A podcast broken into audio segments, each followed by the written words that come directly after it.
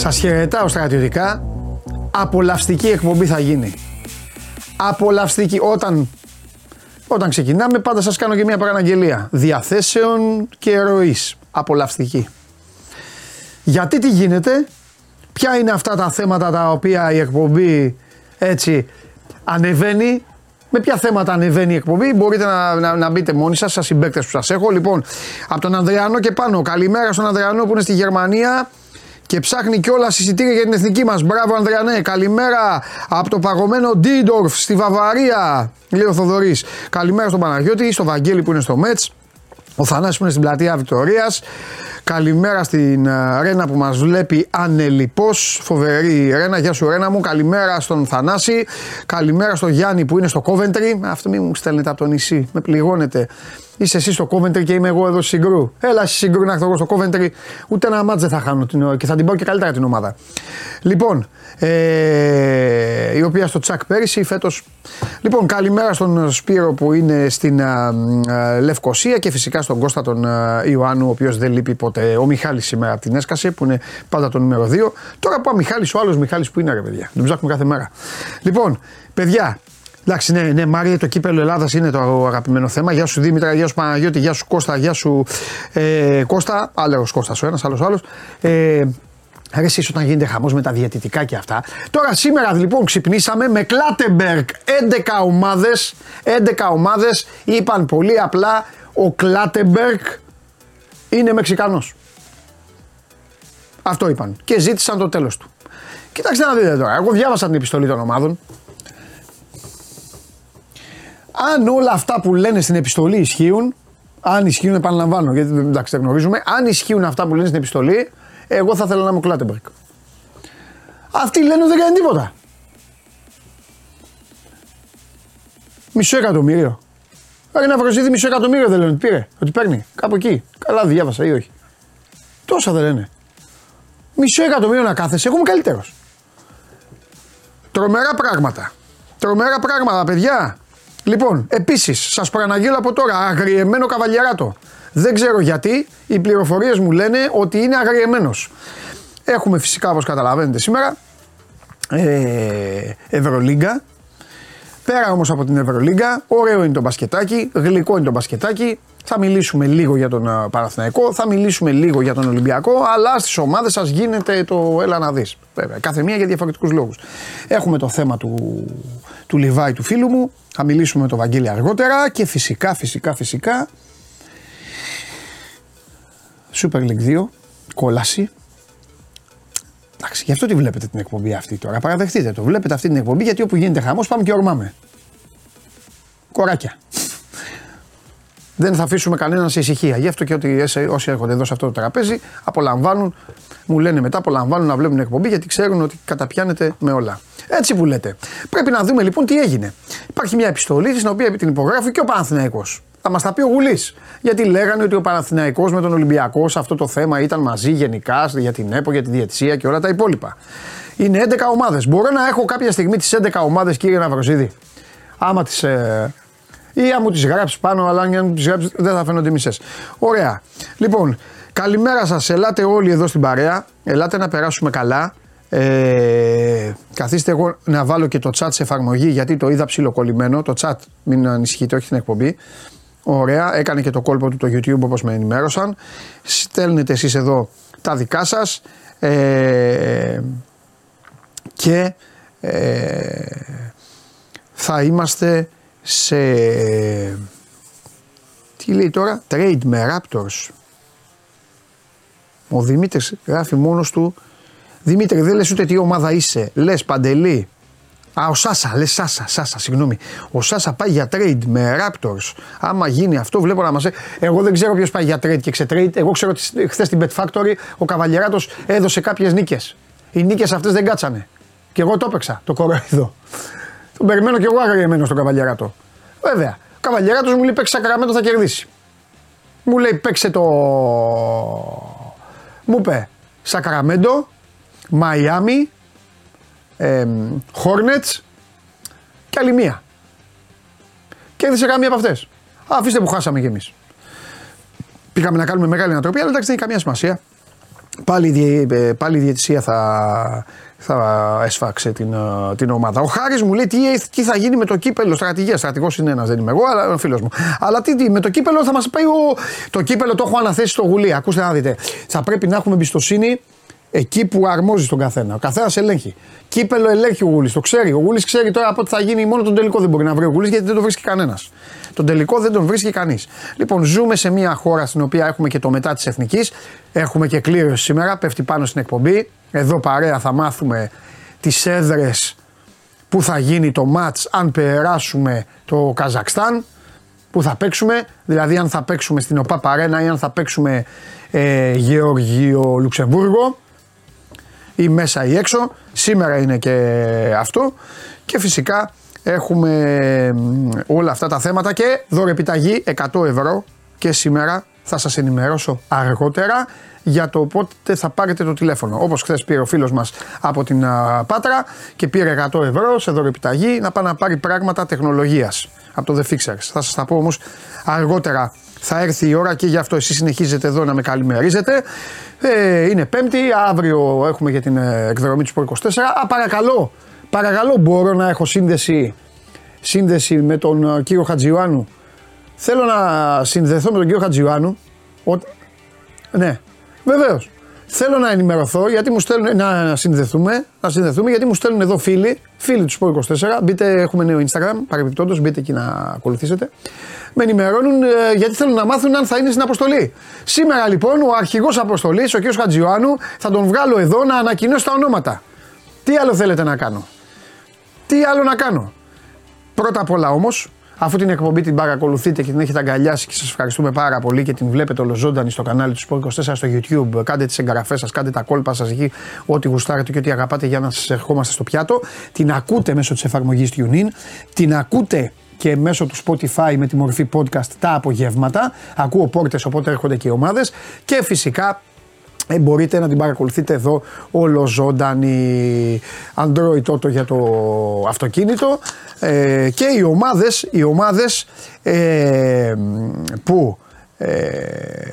οι ομάδες που καταχέριασαν τον Κλάτεμπεργκ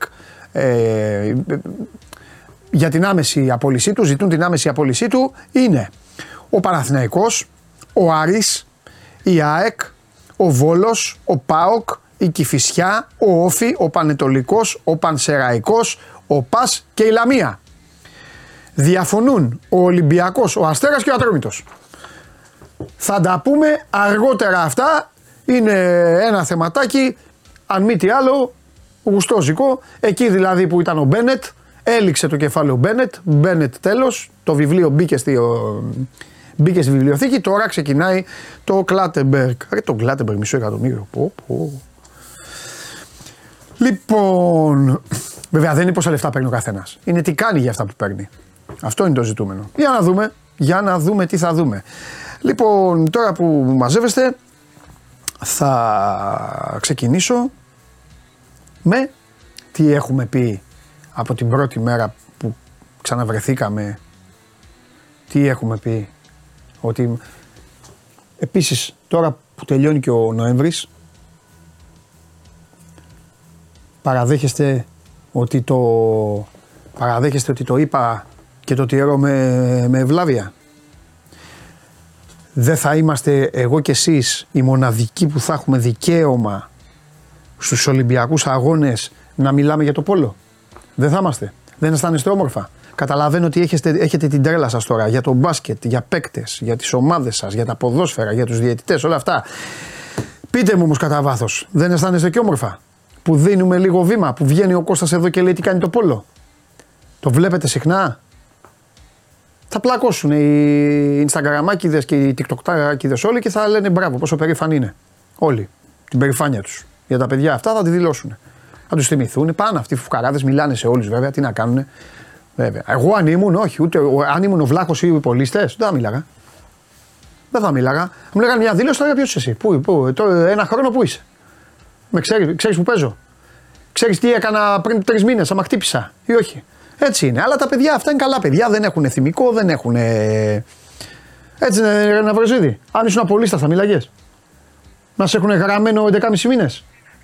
Αυτό θα μίλαγες, Αλλά εσύ ψοφάς κιόλας. Μόνος θα, με μαγιό θα βγαίνεις να μιλήσεις. Ωραία. Πάμε. Έτσι είναι, Κώστα. Έτσι είναι. Κώστα, απάς, κοίταξε να δεις, πριν τους Ολυμπιακούς Αγώνες. Απάς ζητήσεις μια συνέντευξη. Άμα σου πούνε μα και μου, απλά θα μου στείλεις ένα μήνυμα και θα εμφανιστώ εκεί μέσα σε 1,5 λεπτό. Θα πω του λέτε μα και μου αυτού. Αυτού που είναι ο μοναδικός που έβγαινε κάθε εβδομάδα και έλεγε άμα ζείτε, άμα αναπνέετε, άμα κάνετε. Κώστα, σε αυτά εγώ να ξέρεις είμαι πολύ σκληρός. Παντελή, αυτά τα παιδιά τα συγκεκριμένα και γενικότερα οι αθλητές που δεν έχουν τόσο μεγάλη προβολή δεν έχουν τέτοια θέματα. Ναι, δεν έχουν. Θα βγουν, θα μιλήσουν παντού, δεν είναι και ειδικά οι πωλήσεις που ανέφερες είναι εξαιρετικά παιδιά, τώρα δεν άσχουν. Ναι. Δίκιο έχεις. Εντάξει. Λοιπόν, πρώτα απ' όλα να σε χαιρόμαστε, να είσαι πολύχρονος, ευτυχισμένος, υγεία για χθες και στα γενέθλιά σου, να είσαι πάντα χαρούμενος και όλα τα υπόλοιπα. Βράστα με πατάτες. Μη σε νοιάζει τίποτα. Ευχαριστώ πολύ. Ευχαριστώ. Προχώρα, Κωστάρα μου. Πάμε. Λέγε, θέλω να ακούσω τα νέα. Το πρώτο και βασικό είναι αυτό που σου θα προαναγγείλει ότι ο Ολυμπιακός νίκησε χθες εύκολα τη Δυναμό Τυφλίδας 19-8. Προκρίθηκε στην οκτάδα και περιμένει τώρα. Γενικότερα θα περιμένει αρκετά. Γιατί όπως σου έχω πει, υπάρχει μια μεγάλη διακοπή τώρα. Θα παίρνει την επόμενη αγωνιστική που είναι και τελευταία των ομίλων με την Προρέκο και μετά οι ομάδες. Στο Champions League θα ξαναπέμψουν τον Μάρτιο. Γιατί τον Ιανουάριο και τον Φεβρουάριο έχουμε μεγάλη διακοπή. Τον Ιανουάριο είναι το Ευρωπαϊκό Πρωτάθλημα Ανδρών και Γυναικών και τον Φεβρουάριο είναι το Παγκόσμιο. Όπως καταλαβαίνεις, λόγω των Ολυμπιακών Αγώνων έχουν έρθει λίγο πιο νωρίς και έχουν συμπτυχθεί λίγο τα προγράμματα. Και αυτό είναι και ένα ρίσκο γιατί δεν ξέρουμε σε τι κατάσταση και ποια εικόνα θα έχουν οι ομάδες τότε. Γιατί θα διακόψουν τώρα και δεν θα έχει πρωταθλήματα, έτσι. Κώστα, αυτό γιατί έχει γίνει. Καμιά... γιατί έστηκε το καλεντάριο. Τόσο στο ευρωπαϊκό συνήθως χειμώνα γινόταν. Τις περισσότερες χρονιές έχει γίνει χειμώνα. Αλλά το θέμα είναι ότι λόγω Ολυμπιακών Αγώνων, λόγω Παγκοσμίου Κυπέλλου να βγουν όλα τα εισιτήρια και έχουν έρθει όλα μαζί και. Έχει γίνει αυτό το πράγμα που δεν ξέρω πώς θα το διαχειριστούν και οι προπονητές. Όπως ήταν το μπάσκετ παλιά που παίζανε κάθε καλοκαίρι. Ναι, είναι τώρα, δεν ξέρω πώς θα το διαχειριστούν οι προπονητές. Γιατί τώρα, ας πούμε, ο Κόλιανος στον Ολυμπιακό θα σταματήσει τις προπονήσεις, ξέρω εγώ, μέσα Δεκέμβρη χοντρικά ναι. Και θα ξανάει τους παίκτες του μέσα προς τέλη Φεβρουαρίου. Τι λες τώρα? Και θα πρέπει μέσα σε τόσο πολύ, 2,5 μήνες. Σχεδόν ναι, γιατί είναι η προετοιμασία της Εθνικής, μετά είναι το Ευρωπαϊκό, μετά είναι το Παγκόσμιο. Και θα πρέπει τώρα, γιατί σχεδόν αμέσως αρχίζουν τα προημιτελικά που είναι πάλι όμιλος, να θυμίσω. Έτσι. Δεν έχουμε οκτάδα όπως είχαμε ναι. Έτσι, τα προηγούμενα χρόνια, Final 8. Τα προηγούμενα χρόνια. Τώρα έχουμε οκτάδα, δύο ομίλους των τεσσάρων και οι δύο πρώτοι προκρίνονται στο Final Four. Είναι μια εντελώς διαφορετική κατάσταση. Θα πρέπει να διαχειριστούν και οι προπονητές και οι παίχτες, να δούμε σε τι κατάσταση θα παρουσιαστούν οι ομάδες, αν θα επιβεβαιώσουν την εικόνα που έχουν ερήνσει μέχρι τώρα. Γιατί είναι σημαντικό και αυτό, γιατί δεν ξέρεις τότε. Μπορεί να χτυπάνε σήμερα να υπάρχει και κάποιος τραυματισμός στις ελληνικές ομάδες. Γιατί μιλάμε τώρα θα παίξουν ευρωπαϊκό και παγκόσμιο, δεν θα παίξουν κάποιο τουρνουά της πλάκας. Ναι. Έτσι. Μπορεί να υπάρχει την πανσύνο κάποιος τραυματισμός που να αλλάξει τα δεδομένα. Μάλιστα. Εντάξει, τώρα είναι ένα θέμα το οποίο το δούμε εν καιρό για το πώς θα είναι οι ομάδες. Από εκεί και πέρα. Άλλη διοργάνωση δηλαδή μετά το Champions League. Άλλη διοργάνωση. Για μένα ναι, είναι ξεκάθαρα. Χτύπα ξύλο, χτυπήσει και κανένας, οποιαδήποτε ομάδα δηλαδή. Άλλα όνειρα, άλλους στόχους, άλλα τέτοια. Άλλο. Μάλιστα. Μπράβο. Λοιπόν, να πούμε ότι και σήμερα υπάρχει σημαντικό μάτς για το EuroCup στο Πόλο. Στις 8.30 ο Πανιώνιος αντιμετωπίζει την Πρίμορατς. Αν νικήσει, περνάει στους 16. Μπράβο. Έτσι. Θα νικήσει. Είναι ντέρμπι, εγώ τον πιστεύω πολύ τον Πανιώνιο μες στην έδρα του. Ωραία. Πάρα πολύ. Ωραία. Παίζουν οι δύο πρώτοι ουσιαστικά, έτσι, γιατί ναι. Το αναφέρουμε. Ναι. Πάμε και λίγο μια τζούρα από το αγαπημένο μου βόλεϊ. Βεβαίως.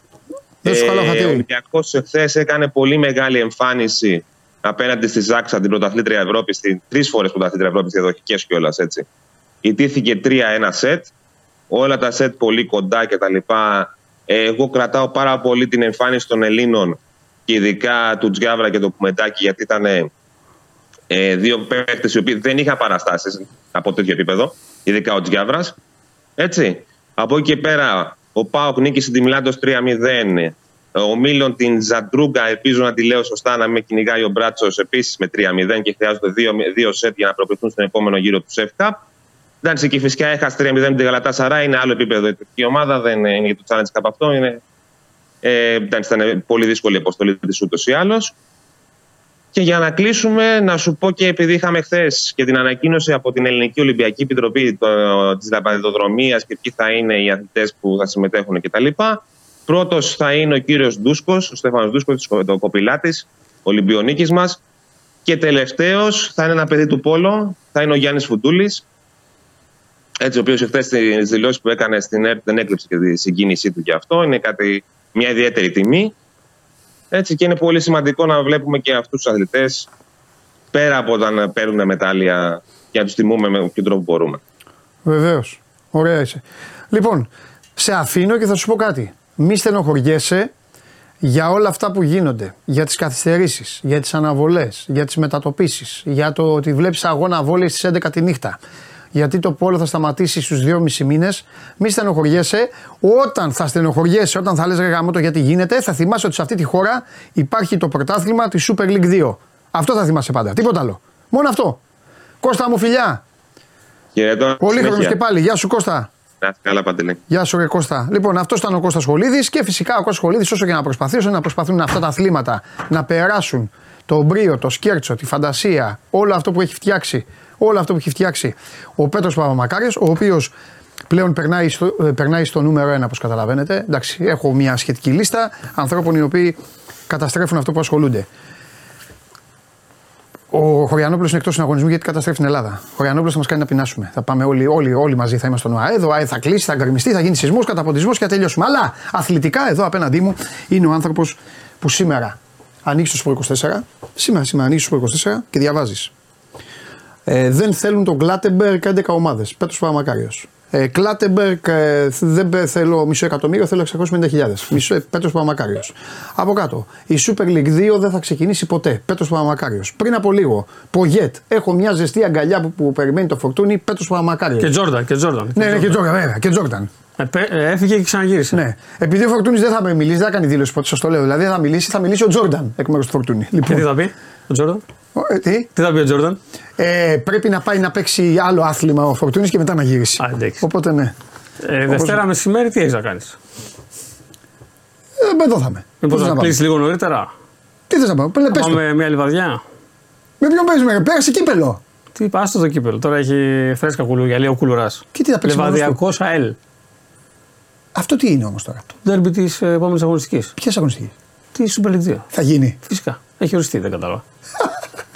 Δευτέρα 3 ώρα. Κοίταξε ο Γιάννης ο Κομπότης θα τον κατεβάσει το Λεβαδιακό. Η ΑΕΛ θα κατέβει. Θα κατέβει και η Λάρισα. Ναι, γίνονται μερικές διαβουλεύσεις, έχει βγάλει τις ανακοινώσεις. Πάνε όμως όλα ομαλά. Ορίστηκε διαιτητής Super League 1. Δεν κατάλαβα. Τότε ποιο είναι το πρόβλημα. Υπήρχε ένα πρόβλημα. Υπάρχουν τρεις ανακοινώσεις. Ναι. Πρώτα απ' όλα μιλάμε για το απόλυτο ντέρμπι της Super League 2. Λεβαδιακός πρώτος, 22 βαθμούς. ΑΕΛ δεύτερη, 17 με ένα παιχνίδι λιγότερο. Ωραίο. Άρα είμαστε πολύ κοντά. Βεβαίως. Διπλό και περνάει. Αν το μάτς που πολύ πετύχει είναι εύκολο. Η ΑΕΛ είχε ζητήσει από 15 Νοεμβρίου από την ΚΕΔ διαιτητές Super League 1. Πώς ζητάνε η Super League 1 ξένο. Μπράβο. Η Super League 2 ζητάει η Super League 1. Και η ΚΕΔ έβαλε Τάσο Σιδηρόπουλο. Εντάξει, διεθνής, βέβαια. Διεθνής διαιτητής, δηλαδή Champions League. Ποιο να βάλει. Έτσι, σωστό. Να φέρει τον Κολίνα. Όχι, σωστό. Δηλαδή εντάξει. Μετά εγώ με άλλο γελάω. Επιστρέφει η ΑΕΛ. Ναι. Και λέει: Θέλω να δω και ο αρχιδιαιτής, ο Φρόιντεφελ, ναι. Να δει το match. Μάλιστα. Για να τσεκάρει τους διαιτητές. Τώρα να τσεκάρει τον Τάσο Σιδηρόπουλο, δηλαδή είναι λίγο παράλογο. Εντάξει. Ναι. Και θέλω να είναι και τηλεοπτικό το παιχνίδι. Δηλαδή αυτό που δείχνει το YouTube. Δηλαδή μην κάνετε κανένα τέτοιο και δείχνει Παναθηναϊκό Β, Ολυμπιακό Β, ΑΕΚ Β. Βέβαια και σε αυτό έχει δίκιο η ΑΕΛ. Εντάξει, σωστό είναι, φίλε. Okay. Μα πρώτα απ' όλα και μόνο επειδή ξέρεις, είναι πολύ καλός πολίτης ο Πέτρος. Έτσι όπως μπήκες και το πούλησες, θέλουμε και εμείς να το δούμε. Ναι, δίκιο έχει. Ναι. Δίκιο έχει, σωστά. Αυτό δεν ξέρω ακόμα αν θα γίνει. Δεν έχει ακόμα η Super League 2 ορίζει λίγο Παρασκευή Σάββατο. Όχι ορίζει, ανακοινώνει Παρασκευή Σάββατο ποια παιχνίδια είναι τηλεοπτικά. Το μάτς πάντως είναι Δευτέρα 3 ώρα. Είναι πάρα πολύ ωραία ώρα, δεν έχει τίποτα άλλο. Ναι, ωραίο είναι. Ωραίο είναι. Θύμισε μου πάλι, ανεβαίνουν. Πάμε playoff. Έχει playoff. Και ο πρώτος μέσα. Ναι. Οι 5 πρώτοι. Ανέβηκε και ο Γιάννης ο Κομπότης, δεν τον νοιάζει. Αλλά εκεί ανεβαίνει μόνο πρώτος. Μισό λεπτό. Από τον ένα όμιλο και τον άλλο, η πρώτη και τελόξου playoff. Σε κάθε όμιλο. Ναι. Και πώς παίζουν πέντε, αφού παίζει και ο πρώτος. Δηλαδή πώς γίνεται. Μίνι πρωτάθλημα, 8 αγωνιστικές. 8 αγωνιστικές πάλι, όλοι με όλους. Και όποιος. Ναι, όπου είναι πρώτη, δύο αν. Η δεύτερη τίποτα. Τίποτα. Όχι. Γι' αυτό είναι. Και η ΑΕΛ με ανακοίνωσή της λέει είναι το ντέρμπι που μπορεί να κρίνει τον πρωταθλητή, το ντέρμπι που μπορεί να κρίνει. Εντάξει, βάζει πιο. Εντάξει, έχει βάλει λάθος γιατί είναι πολύ νωρίς, αλλά. Ναι, ναι, βάζει, αλλά του καταλαβαίνω. Στην αρχή το μάτσα που πούμε, η πρώτη ανακοίνωση ΑΕΛ είχε να κάνει με την αλλαγή της μέρας. Ήταν να γίνει το μάτσα Κυριακή και το πήγαν Δευτέρα. Καλύτερα δεν είναι. Για πιο. Απάντηση του Super League 2 ότι γίνονται εργασίες. Και ότι υπάρχει επίσημο έγγραφο που ότι γίνονται εργασίες στο γήπεδο του Λιβαδιακού και θέλει άλλη μια μέρα και το χορτάρι να είναι καλύτερο. Και εγώ συμφωνώ ότι είναι καλύτερο και να γίνει Δευτέρα και να γίνει καλύτερο χορτάρι. Γιατί είδαμε και το Γάλλιο Ολυμπιακός Β που ήταν το σκοτόπι. Μάλιστα. Το γήπεδο. Ναι. Δηλαδή και δικαιολογημένα έχει πολλά παράπονα ο Ολυμπιακός. Δηλαδή πώς θα στείλει τον Χιέλ Αραμπί να παίξει. Ναι. Και το Χιέλ Ανδρούτσο που παίζει. Δηλαδή, όποιον τέλος πάντων. Πώς θα στείλει πάνω Ολυμπιακός Β κάποιο παίχτη να παίξει εκεί πέρα. Ναι. Ή η ΑΕΚ. Δηλαδή δεν γίνεται να γίνονται αυτά τα μάτς έτσι. Δεν καταλαβαίνω γιατί καταστρέφω από τον ελληνικό ποδόσφαιρο. Τόσα είπες ρε φίλε, τι άλλο θες να κάνεις. Να σου πω. Παρακαλώ. Εντάξει. Να πάμε τη Δευτέρα, τι θα γίνει. Με έχεις ψήσει να ξέρεις. Το πουλάς υπέροχα. Λεβαδιά σου βλάκια μετά. Μα το έχεις ψήσει σου λέω, το έχεις φτιάξει όλο. Μάτς δεν θα τελειώσει κιόλας. Γιατί. Όλα αυτά που γίνονται θα τελειώσει το πάει. Τζάμπα χτυπιέται άλλο. Τζάμπα χτυπιέται άλλο. Τώρα με άρα κυπέλου Λεβαδιακού. Έχασε ο Λεβαδιακός στην εβδομάδα όμως. Πρωτήτα. Έχεις δίκιο. Από ανακοίνωση Κρατήτσας. Έχεις δίκιο, ναι. Και εκτός αν έχασε. Επειδή είχε το μυαλό του στο κύπελο. Σαν τις ομάδες της ευρωπαϊκής ομάδας. Είχε πει ότι δεν πειράζει, έχουμε κύπελο. Την Τετάρτη θα περάσουμε γιατί. Εντάξει, μεγάλη νίκη έτσι. Απέκλεισε ομάδα Super League 1. Τη Λαμία. Και όχι η ομάδα Super League απλά. Ομάδα που έχει κάνει θόρυβο. Ναι. Στην κατηγορία. Λαμία, εντάξει. Πέρα από την ανατροπή. Πέρα που λέμε συνέχεια το Λεβαδιακό και το Γέννη τον Κομπότη, ο οποίος είναι ισχυρός άρχοντας και συγκεντρώνει πάνω του ρε παιδί μου όλο το θόρυβο. Να πούμε κάτι, ότι επειδή έχω ψιλοχαζέψει και λίγο, έχει και καλή ομάδα. Καλά, έχει καλή ομάδα, έχει καλό προπονητή. Καλό προπονητή, έχει τώρα κάνει. Σίγουρα είναι ο Κομπότης από όλους τους παράγοντες του Super League 2, ίσως να είναι αυτός με την μεγαλύτερη εμπειρία και που έχει φάει με τα κουτάλια το ελληνικό ποδόσφαιρο. Έτσι. Αλλά δεν είναι αναιρεί όλα τα άλλα. Ναι. Έχει καλό προπονητή που έχει πάρει πρωτάθλημα. Ναι, δεν το συζητάμε. Προπονητή που έχει κάνει επιτυχίες με την εθνική νέων. Δηλαδή δεν έχει. Προπονητή που έχει δουλέψει το ΣΥΣΕ. Δηλαδή έχει προπονητή πολύ καλό. Αλήθεια είναι. Ωραία. Λύθηκαν τα προβλήματα. Όχι, δεν λύθηκαν τα προβλήματα γιατί έχουμε ένα εξώδικο της Super League 2 στην ΕΡΤ, με την οποία ζητάει να της καταβάλει τα 2.700. Ναι, αυτά που είχαμε πει την πρώτη φορά ότι λέγανε ότι είμαστε σε εξώδικο και ότι θα κινήσουν διαδικασίες νομικές, στείλαν το εξώδικο και ζητάνε τα περσινά λεφτά. Η ΕΡΤ τα έχει πιστολιάσει ή απλά είναι γραφειοκρατία. Όχι, τα έχει πιστολιάσει. Γιατί δεν μιλάει με την πολιτεία η Super League 2, αφού η ΕΡΤ είναι. Η ΕΡΤ λέει ότι και καλά επειδή είναι ένα πρωτάθλημα το οποίο είναι στη σκιά κάποιων υπόπτων αποτελεσμάτων, χειραγωγημένων παιχνιδιών, τα οποία από τη Sport Radar έχουν χαρακτηριστεί σαν χειραγωγημένα, δεν έχει ξεκαθαρίσει το συγκεκριμένο τοπίο. Εμείς δεν θέλουμε να χρηματοδοτούμε αυτό το πρωτάθλημα. Στοπ εδώ. Ωραία. Stop. Καλά λέει η ΕΡΤ. Τα έδειξε όμως τα χρωστούμενα. Τις οφειλές ζητάει. Ναι. Ωραία, πλήρωσε τις οφειλές. Ναι, σου λέει ότι το πρωτάθλημα δεν ήταν αυτό. Μην το δείχνει. Είναι εντάξει, έχει δίκιο στο παιχνίδι τώρα. Ναι, εντάξει, είναι. Ότι έπρεπε να πάρει τα λεφτά γιατί είναι παιχνίδι που έχει δείξει. Άρα η ΕΡΤ έχει πληρωθεί και τις διαφημίσεις και το έχει. Τέτοιο συμφωνώ σε αυτό. Αλλά δεν είναι. Είναι σαν να πάμε σε ένα κατάστημα, να κάνουμε αγορές. Κανονικά να τα πάρουμε τα πράγματα, να φύγουμε. Και να λέμε, θες να ξανάρθουν τέτοιο. Και να λέει αυτός. Ωραία, πλήρωσέ μου. Και να λέμε, όχι, γιατί αυτά που έχεις να πουλήσεις είναι χαλασμένα. Ξέρω, είναι έτσι. Αυτά πήραμε τα πράγματα. Εντάξει, θα δείξεις τη λογική. Πιστεύω ότι με το εξώδικο πιέζουν και αυτοί θα τα πάρουν τα λεφτά. Πιστεύω. Αλλά εντάξει, δεν μας αφήνει το πρωτάθλημα σε αδιάφορους. Ποτέ. Και δεν βαριόμαστε ποτέ. Και στον άλλο όμιλο πρέπει να κάνουμε μια φορά. Τα Χανιά συνεχίζουν. Τρένο τα Χανιά. 19 βαθμούς. Πρώτα τα Οσιάνης, ένας εξαιρετικός προπονητής κι αυτός. Για τέτοιες κατηγορίες. Γιατί δεν τον έχουμε δει ποτέ στη Super League 1 να κάτσει πολύ στον πάγκο μιας ομάδας. Δηλαδή ξεκινάει και πάντα νομίζω με τον Εργοτέλη περισσότερο. Ναι. Όλοι τον έχουν συνδέσει. Και επειδή μπορεί η ομάδα να μην πήγαινε καλά στις πρώτες αγωνιστικές. Έρχονταν κάποιος άλλος ή αναλάμβανε στο τέλος. Δηλαδή δεν τον έχουμε δει να κάνει μια σεζόν ολόκληρα. Στα Χανιά πάλι πρωτοπόρα τα Χανιά. Είμαστε κοντά δηλαδή να ξαναδούμε δύο ομάδες της Κρήτης. Δημάσκης. Α, Όφη και Χανιά. Όφη και Χανιά, ναι, εντάξει. Βλέπαμε Όφη Εργοτέλη. Νομίζω ότι εννοούσε δύο ομάδες από τη Super League 2 να ανέβουν και λέω πώς θα γίνει. Όχι. Ναι. Να δούμε, ναι, εγώ δεν. Ναι, Όφη και να Χανιά. Δούμε, αυτό έχουμε δει Πλατανιά. Εντάξει, έχει πολύ... Έχαμε δει, νομίζω έχουμε ζήσει και τρεις. Έχει πολύ το πρωτάθλημα. Ταυτόχρονα. Είχε Εργοτέλη, Πλατανιά, Όφη. Έχει πολύ βέβαια ακόμα το πρωτάθλημα γιατί εκεί είναι πιο κοντά. Ποιος απειλεί? Άνθες Καλύθεια και. Α, είναι καλή. Α, τα έχουν χωρίσει. Τον έχουν κάνει μίξη στο χάρτη. Ναι, έχει πάει στον Α όμιλο που είναι λίγο του βορρά οι ομάδες. Δηλαδή ΑΕΛ, ναι. Μακεδονικός, αυτά. Και τα Χανιά είναι με Άνθες Καλύθεια. Τον διώξανε το Λεβαδιακό αυτοί εδώ όλοι. Διώξανε το Λεβαδιακό. Νομίζω ότι ο Λεβαδιακός προτίμησε να πάει εκεί. Έχεις δίκιο. Δεν έπρεπε να μου απαντήσεις έτσι. Έπρεπε να μου πεις ο Λεβαδιακός διώχνει.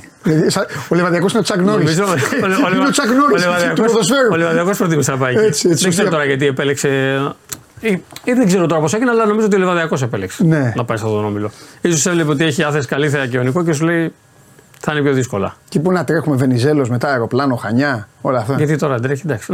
Τώρα πήγαινε με πούλμα. Είναι πιο κοντά, εντάξει. Όχι, νομίζω ότι έχει πιο δύσκολα ταξίδια. Έχεις δίκιο. Έχει και Μακεδονικό, έχει Κοζάνη, έχει πολλά από βόρεια, αλλά εντάξει. Είναι και άτυχος κακομοίρης, και στη Λιβαδιά, μέσα στην Κομπότη. Θα φτιάξει και αεροδρόμιο, άμα η ομάδα πρέπει να πάει. Εντάξει, όχι, είναι. Θα δούμε. Η εκπομπή στηρίζει Λεβαδιακάρα. Στηρίζουμε. Ξεκάθαρα, το έχουμε πει από την πρώτη στιγμή αυτό. Άρα, Δευτέρα, 2 ώρα κλείσαμε, φύγαμε. 100%. Να σου πω κάτι, ωραία, θα σας πω κάτι. Κλείστε όλοι τα μάτια και σκεφτείτε να μην υπάρχει Λεβαδιακός. Το αντέχεις? Εγώ το αντέχω. Όχι, και να βλέπω, θέλω να βλέπω εκεί κρύο το γήπεδο το οποίο είναι πολύ άσχημο. Συγγνώμη κιόλας, αλλά είναι άσχημο ρε παιδί. Ωραία εκδρομή όμως. Κοντινή. Όλο εκεί μέχρι να μπει στο γήπεδο και να. Ναι, δίπλα από το νεκροταφείο, Ναι, δίπλα από το νεκροταφείο, κρύο. Η κερκίδα συνήθως άδεια. Μια κερκίδα κερδίζει μόνο με τους μεγάλους. Παναθηναϊκό, Ολυμπιακό, ΠΑΟΚ, Άρη, δηλαδή. Εύκολη εκδρομή, αλλά δύσκολη εκεί να πας γιατί περπατάς λίγο από πίσω από το νεκροταφείο. Λάσπη. Ναι, επεισόδια πάντα για να μπεις μέσα γιατί σπρώχνουν πολύ. Λίγο... Τι θυμάσαι. Φοβερό. Τίποτα άλλο. Δεν έχει κάτι άλλο από το Super League 2. Εντάξει. Περιμένουμε. Το όλοι κινούμαστε για το Λεβαδιακό ΣΑΕΛ. Δευτέρα 3 ώρα. Θέλω πριν σε αφήσω να μου πεις τη γνώμη σου, επειδή έγραψες, διάβασα. Θα έρθει ο Ηλίας να τα πει αναλυτικά, να δούμε τι λένε. Αλλά θέλω να μου πεις αυτό τώρα με τον Gladberg. Ναι. Τώρα είναι ξαφνικό ρε παιδί μου. Εγώ όταν ξεκίνησε η εκπομπή, είπα κάτι. Αν λένε αλήθεια. Δεν ξέρουμε. Αν λένε αλήθεια τώρα 11 ομάδες. Δηλαδή αυτός με μισό εκατομμύριο και κάθεται. Αυτό υποστηρίζει. Είναι ρε παιδί μου, έχουν βάλει σάλτσα. Κοιτάξτε. Εγώ γιατί ποτέ δεν θα μάθω που βρίσκεσαι εσύ. Καλά, ναι. Πιστεύω ότι η αλήθεια κρύβεται κάπου στη μέση. Είναι από την πλευρά του Ολυμπιακού και ο Βαγγέλης Μπανάκης που θέλουν μια επαγγελματική διαιτησία. Αυτό δεν είναι κακό. Όχι. Ναι. Επαγγελματική διαιτησία. Ναι. Άρα μπορεί στο μυαλό του Μαρινάκη και σαν πρόεδρος της Πελίγκα να έχει ότι. Ο κατάλληλος για να φτιάξει την επαγγελματική διαιτησία στην Ελλάδα είναι ο Gladberg. Ναι. Άρα τον κρατάω εδώ και όταν περάσει το μοντέλο. Αυτό θα μα φτιάξει τελική διαιτησία. Οι 11 που έρχονται τώρα σου λέει ότι δεν γίνεται να πληρώνουμε 500.000 ευρώ δικά μας λεφτά. Γιατί από τις ομάδες πληρώνεται ο Gladberg. Αλήθεια είναι. Έτσι. Να δίνουμε δικά μας λεφτά για να πληρώνεται κάποιος που προς το παρόν κάθεται και δεν κάνει τίποτα. Μας έχει παρουσιάσει μόνο ένα μοντέλο. 500.000 ευρώ για αυτό δεν γίνεται. Σωστό και αυτό. Εντάξει, βέβαια και αυτό έχει παρουσιάσει κάτι το οποίο περιμένει να γίνει. Ναι, μα επαγγελματική διαιτησία δεν βλέπω όμως. Δηλαδή, ωραία, τώρα εγώ θέλω να μου πεις, ρωτάω και εσένα, θα ρωτήσω και τον Ηλία, δεν πειράζει. Δηλαδή, αν δεν ήταν 500, αν ήταν 200, θα ήταν εντάξει. Δεν ξέρω τι, πάλι μπορεί να είχαν ενστάσεις. Γενικότερα, ο Gladberg είχε φέρει ενστάσεις από την πορεία του σαν αρχιδιαιτητής. Άλλο αυτό. Γιατί παίζουμε έναν αρχιδιαιτητή που δεν έχει φέρει ενστάσεις. Οπότε από τότε εκεί είχε πρόβλημα με τον. Με τον Gladberg. Ναι. Σιγά σιγά, βλέποντας ίσως και κάποιες κινήσεις που γίνονται στο παρασκήνιο και που τις μαθαίνουν οι ομάδες και όχι εμείς ακόμα. Γιατί τώρα. Με διαιτητές εννοείς. Δεν ξέρω τι μπορεί να κάνει. Δεν μπορεί να κάνει ο Gladberg. Ή μπορεί επειδή και ο ίδιος έχει και μια άλλη δουλειά που ήταν στην Αίγυπτο. Ναι. Μπορεί όλα αυτά σου λέει γιατί να είναι και εδώ πέρα. Ναι. Άρα γίνεται μεγαλύτερο το φάσμα των ομάδων που είναι εναντίον του. Μάλιστα. Και τώρα όταν γίνανε 11 οι ομάδες, γιατί πριν να ήταν 6-7. Στο 6-7 δεν μπορείς να πας. Κόντρα στις 7. Μοιρασμένες είναι. Θα ήταν άτομο. Τώρα που είναι 11 εναντίον 3. Τριών είναι, ναι. Άμα περάσει το θέμα σε μια ψηφοφορία, θα φύγει. Θα φύγει, ναι.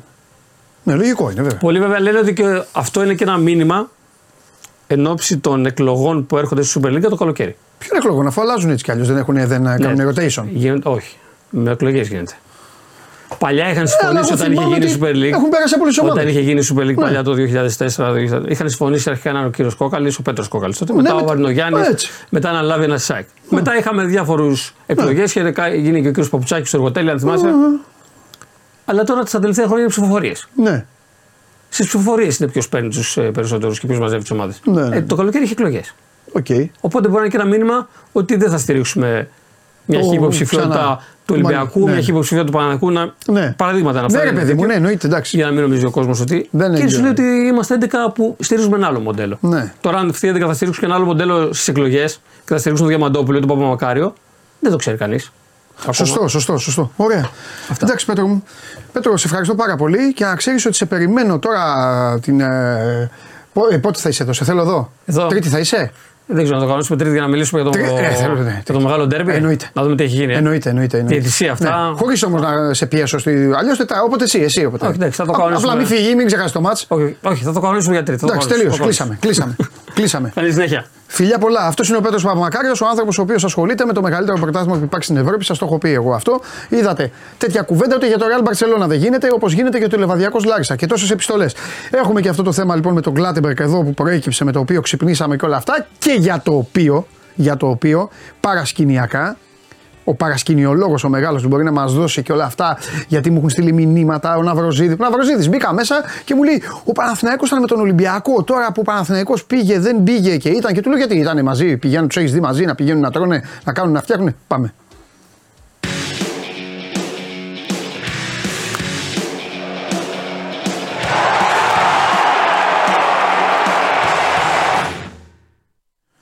Νάτος ο άνθρωπος μας. Ο άνθρωπος μας. Γεια σου Κώστα μου. Τι γίνεται? Καλά. Τι έχουμε? Κοίτα, άμα θες να ξεκινήσουμε από το... Βεβαίως, άμα έχεις κάτι αξιόλογο, ωραίο, ρεπορταζιακό ή και μη, τη γνώμη σου, επειδή έχεις ασχοληθεί και όλα αυτά, ή να μου λύσεις αυτές τις απορίες, τις οποίες σίγουρα είναι και δικές σου. Νομίζω ότι αυτό καταρχήν... Το χθεσινό και η κίνηση των 11, ναι, στην οποία είναι μέσα ο Παναθηναϊκός με την ΑΕΚ, τον ΠΑΟΚ και τον Άρη, ναι, επιβεβαιώνει αυτό που το έχουμε πει και μαζί στην εκπομπή. Το έχουμε συζητήσει ότι κάθε ομάδα κοιτάει την πάρτη της και τα συμφέροντά της. 100%. Έτσι, για να ξεπεραστεί λίγο όλη αυτή, ναι, τέλος πάντων, η χαζομπάρα και κουταμάρα, ότι ναι, ο Παναθηναϊκός θα βρει και από τον Ολυμπιακό και αυτό και συνεταιράκια και διάφορα που έχουν ακουστεί κατά καιρούς. Κρίνουμε αυτό το κομμάτι και αυτό το κεφάλαιο. Στο θέμα του Κλάτεμπεργκ, ο Παναθηναϊκός και στις προηγούμενες συζητήσεις και όταν θυμάσαι πριν από 6-7 μήνες είχε υπάρξει ένας αναβρασμός σε συμβούλιο της Λίγκας με το όταν τους παρουσιάστηκε το PowerPoint, αυτό το περίφημο που αναφέρει και η επιστολή των 11 για την επαγγελματική διατησία και για το πώς τέλος πάντων είχε προχωρήσει η διαδικασία για να εγκριθεί, ζητώντας τότε έγκριση ο πρόεδρος του Super League. Ο Παναθηναϊκός είχε εκφράσει ενστάσεις για τη διαδικασία και τότε είχε τεθεί εναντίον. Προφανώς, βλέποντας και συζητώντας τα πράγματα, ότι δεν βλέπουν και δεν προσδοκούν ότι άμεσα θα υπάρξει εξέλιξη στο κομμάτι της επαγγελματικής διαιτησίας, αν και ο Παναθηναϊκός θα το ήθελε, ένα σωστό μοντέλο βασισμένο στα βρετανικά πρότυπα. Βέβαια. Γιατί μόνο έτσι μπορεί να λειτουργήσει μια επαγγελματική διαιτησία. Το απόλυτο παράδειγμα αυτή τη στιγμή είναι στην Αγγλία. Δεν είναι εκτός κάποια άλλη γαλαξία, μόνο εκεί μπορείς να το βρεις. Απλά επειδή προφανώς είδαν ότι όλη αυτή η ιστορία με τον Γκλάτεμπεργκ είναι κάτι το οποίο δεν μπορεί να περπατήσει και δεν έχει προσφέρει, δεν είναι ικανοποιητικό αυτό που τους έχει παρουσιάσει. Είτε γιατί μέχρι να τρέξει το μοντέλο και να υπάρξει ένα πεδίο συνεννόησης, κυρίως με UEFA, FIFA, υπάρχει ένας άνθρωπος ο οποίος πληρώνει 500.000 το χρόνο χωρίς να πείθει για την αξιοπιστία του και να δημιουργεί πολύ μεγάλες τριβές στο εσωτερικό της Λίγκας. Γιατί Κώστα όμως, αυτό δεν κάνει τίποτα όπως λένε. Σαν πρόσωπο συγκεκριμένο ο Κλάτεμπεργκ και για τον Παναθηναϊκό υπενθυμίζω ότι για ένα μεγάλο φεγγάρι ήταν ιδιαίτερα αγαπητό πρόσωπο. Ναι, καταλαβαίνω, όταν ήταν αχιλητής εννοείς. Και για τον ΠΑΟΚ, ακριβώς, ναι, και για τον ΠΑΟΚ, ναι, είναι ένα πρόσωπο όχι ιδιαίτερα δημοφιλές, ναι, θα έλεγα, ναι, στην λέξη. Και επειδή το μόνο που η παρουσία του θα μπορούσε να προσφέρει αυτή τη στιγμή είναι περισσότερη τριβή στο εσωτερικό του εταιρισμού και ένας άνθρωπος ότι μέχρι να έρθει η ώρα για να τρέξει, και αν τρέξει ποτέ επαγγελματική διαιτησία στο ελληνικό ποδόσφαιρο, θα πληρώνει με 500.000 το χρόνο. Συμφώνησε και ο Παναθηναϊκός και είναι με αυτή την στάση των 11 και πιστεύω στο επόμενο συμβούλιο της Λίγκας θα βγει οριστικά και από την ζωή μας ο κύριος Μαρκ Κλάτεμπεργκ. Ωραία. Καλά, θα ρωτήσω και μετά τον Ηλία. Δηλαδή, είναι θέμα Κλάτεμπεργκ ή είναι θέμα αυτή τη στιγμή τζάμπα άδειας θέσης? Ενώ θα φύγει ο Κλάτεμπεργκ και αύριο θα πάρουν τηλέφωνο και θα πούνε Παντελή, έλα εσύ να προετοιμάσεις. Ή... Το αν θα έρθει ο Παντελής. Τίποτα. Και άσε προς το παρόν, εγώ πιστεύω ότι θα πάμε σε τίποτα. Μέχρι να δούμε αν θα τρέξει αυτό το μοντέλο και αν μπορεί να υποστηριχθεί σωστά. Αλλά μέσα σε ένα σωστό πλαίσιο της επαγγελματικής ζητησία. Μάλιστα. Ποιο να θέσει την άποψή μου, καλά να είμαστε, γεροί να είμαστε. Σε βάθος πενταετίας το βλέπω και άμα. Εντάξει. Μέχρι κάποια στιγμή θα μας ρίξει μια ωραία μούτζα η UEFA με τη FIFA και θα πούνε μόνο με σας ασχολούμαστε. Ναι. Λοιπόν, πάμε λίγο και στα πιο παναθηναϊκά. Επειδή τις τελευταίες μέρες πέρα από τον Ιωαννίδη υπήρχαν και διάφορα δημοσιεύματα, γιατί επιμένουν οι Βραζιλιάνοι για τον Μπερνάρ ότι θα γυρίσει το καλοκαίρι οριστικά στην πατρίδα του, ότι τον θέλει εκτός από την Ατλέτικο Μινέιρο. Μικρή παρένθεση. Η Ατλέτικο Μινέιρο για τον Μπερνάρ είναι ότι ήταν ο Παναθηναϊκός για τον Καραγκούνη. Είναι η ομάδα που ξεκίνησε την καριέρα, ότι υπάρχει μια σχέση ζωής και ξέρεις, πάντα τώρα έχουν στη θέση ότι όταν θα γυρίσεις κάποια στιγμή, αδερφέ, εδώ θα γυρίσεις. Τον θέλει και η κορύφια σε γραφαστές Βραζιλιάνοι και τον μπλέκουν και για Γενάρη και για καλοκαίρι. Καταρχήν να ξεκαθαρίσουμε ότι ο Μπερνάρ ούτε ο ίδιος βεβαίως το θέλει να φύγει και να αφήσει τη δουλειά στη μέση μεσούς περίοδο, δηλαδή Γενάρη μήνα, πει στον Παναθηναϊκό ότι παιδιά, εγώ θέλω να γυρίσω πίσω. Δεύτερον, μην το θεωρούμε και τόσο δεδομένο αυτό που λένε οι Βραζιλιάνοι, ότι το καλοκαίρι που τελειώνει το συμβόλαιο με τον Παναθηναϊκό, διαιτές και υπογράψει, θα γυρίσει στην πατρίδα του. Γιατί δεν είναι τόσο. Ναι, απ' τη μία έχει φύγει, είναι 11 χρόνια που λείπει εκτός Βραζιλίας. Απ' την άλλη όμως, ακόμα δεν θεωρεί ότι είναι όριμες συνθήκες και τέλος πάντων κατάλληλες οι συνθήκες προϋποθέσεις για να επιστρέψει στην Ατλέτικο Μινέιρο. Εγώ θα δω και θα στο βάλω στο τραπέζι, αν είναι μακρινό το σενάριο ακόμα, μιλάμε για 5-6 μήνες από τώρα, να μείνει στον αέρα όλη αυτή η διαδικασία μέχρι το Μάιο. Για να πάρει την οριστική του απόφαση, τι θέλει να κάνει το παιδί και κυρίως η οικογένειά του, γιατί με την οικογένειά του συναποφασίζει. Ο Παναθηναϊκός θέλει να τον κρατήσει. Θα σεβαστεί την όποια απόφαση του. Αν πήρε παιδιά του μετά από 11 χρόνια, θέλω να γυρίσω στην πατρίδα μου, καταλαβαίνεις ότι είναι απολύτως σεβαστό. Αλλά πόσο εκτιμώ είναι ότι ο Παναθηναϊκός θα θέλει να τον κρατήσει ακόμα και για ένα επιπλέον χρόνο, προσφέροντας το άλλο ένα μονοετές συμβόλαιο, όταν θα έρθει η ώρα και όχι τώρα. Είναι διαφορετική περίπτωση από τις άλλες ανανεώσεις, προς τον Μάιο. Είναι από τις περιπτώσεις όμως, εγώ θα προσθέσω, Κώστα, που η ιστορία έχει δείξει ότι παίζει πάρα πολύ μεγάλο ρόλο και η κατάληξη. Αν ο Παναθηναϊκός πάρει το πρωτάθλημα, και για τον Μπερνάρ και για κάποιους άλλους θα είναι όλα και πιο εύκολα και για την ομάδα πιο εύκολη. Ξέρεις, η χαρά, η ευτυχία, η ανάγκη να. Στο να μείνω εδώ άλλο ένα χρόνο, να το ζήσω. Ναι. Αν χαθεί το πρωτάθλημα, έτσι πάλι τα ίδια, ξέρεις, να αλλάξουμε. Ρε παιδιά, είναι να φύγω κι εγώ. Κουβέντα. Ναι, μωρέ, φύγε κι εσύ. Είναι αλλιώς. Γι' αυτό πρέπει να περιμένουν. Είναι μεγάλη κουβέντα και αυτό ακριβώς. Απλά το ξεκαθαρίζω. Ναι. Καλλιεργείται, ρε παιδί μου, ένα κλίμα ότι μήπως φύγει το Γενάρη. Πρώτον, δεν φεύγει το Γενάρη. Ξεκαθαρίζεται αυτό. Εντάξει, καλά κάνεις και το λες αυτό για να τελειώνουν και τα. Για να τελειώνουν και τα γύρω-γύρω. Δεύτερον, δηλαδή, μην γίνει καν. Το ξεκαθαρίζουμε, είναι μια και καλή. Δεύτερον, εγώ απλά βάζω στο τραπέζι και σου ξαναλέω, γι' αυτό σου είπα εξ αρχής, θα το δούμε Μάιο. Ότι μην το θεωρούμε τόσο δεδομένο, επειδή είναι αμέτρητα τα βραζιλιάνικα δημοσιεύματα που λένε ότι θα γυρίσει, θα κάνει, θα αυτό, ήρθε η ώρα να γυρίσει η Βραζιλία. Μην το θεωρούμε, ξαναλέω, τόσο δεδομένο. Δεν έχει αποφασίσει ακόμα ο Μπερνάρ στο μυαλό του και κυρίως ό,τι θα κάνει θα το κάνει μαζί με τον Μπερνάρ. Εντάξει, δεν έχουν τι να γράψουν τώρα, όπως και στην Ελλάδα. Κολλάνε με ένα όνομα και το γράφουν 2 μήνες. Γιατί πάντα λειτουργεί με αυτόν τον τρόπο. Δηλαδή, παντού αποφασίζει με την οικογένειά του τα πάντα. Τρίτο πινελάκι της ημέρας. Ναι.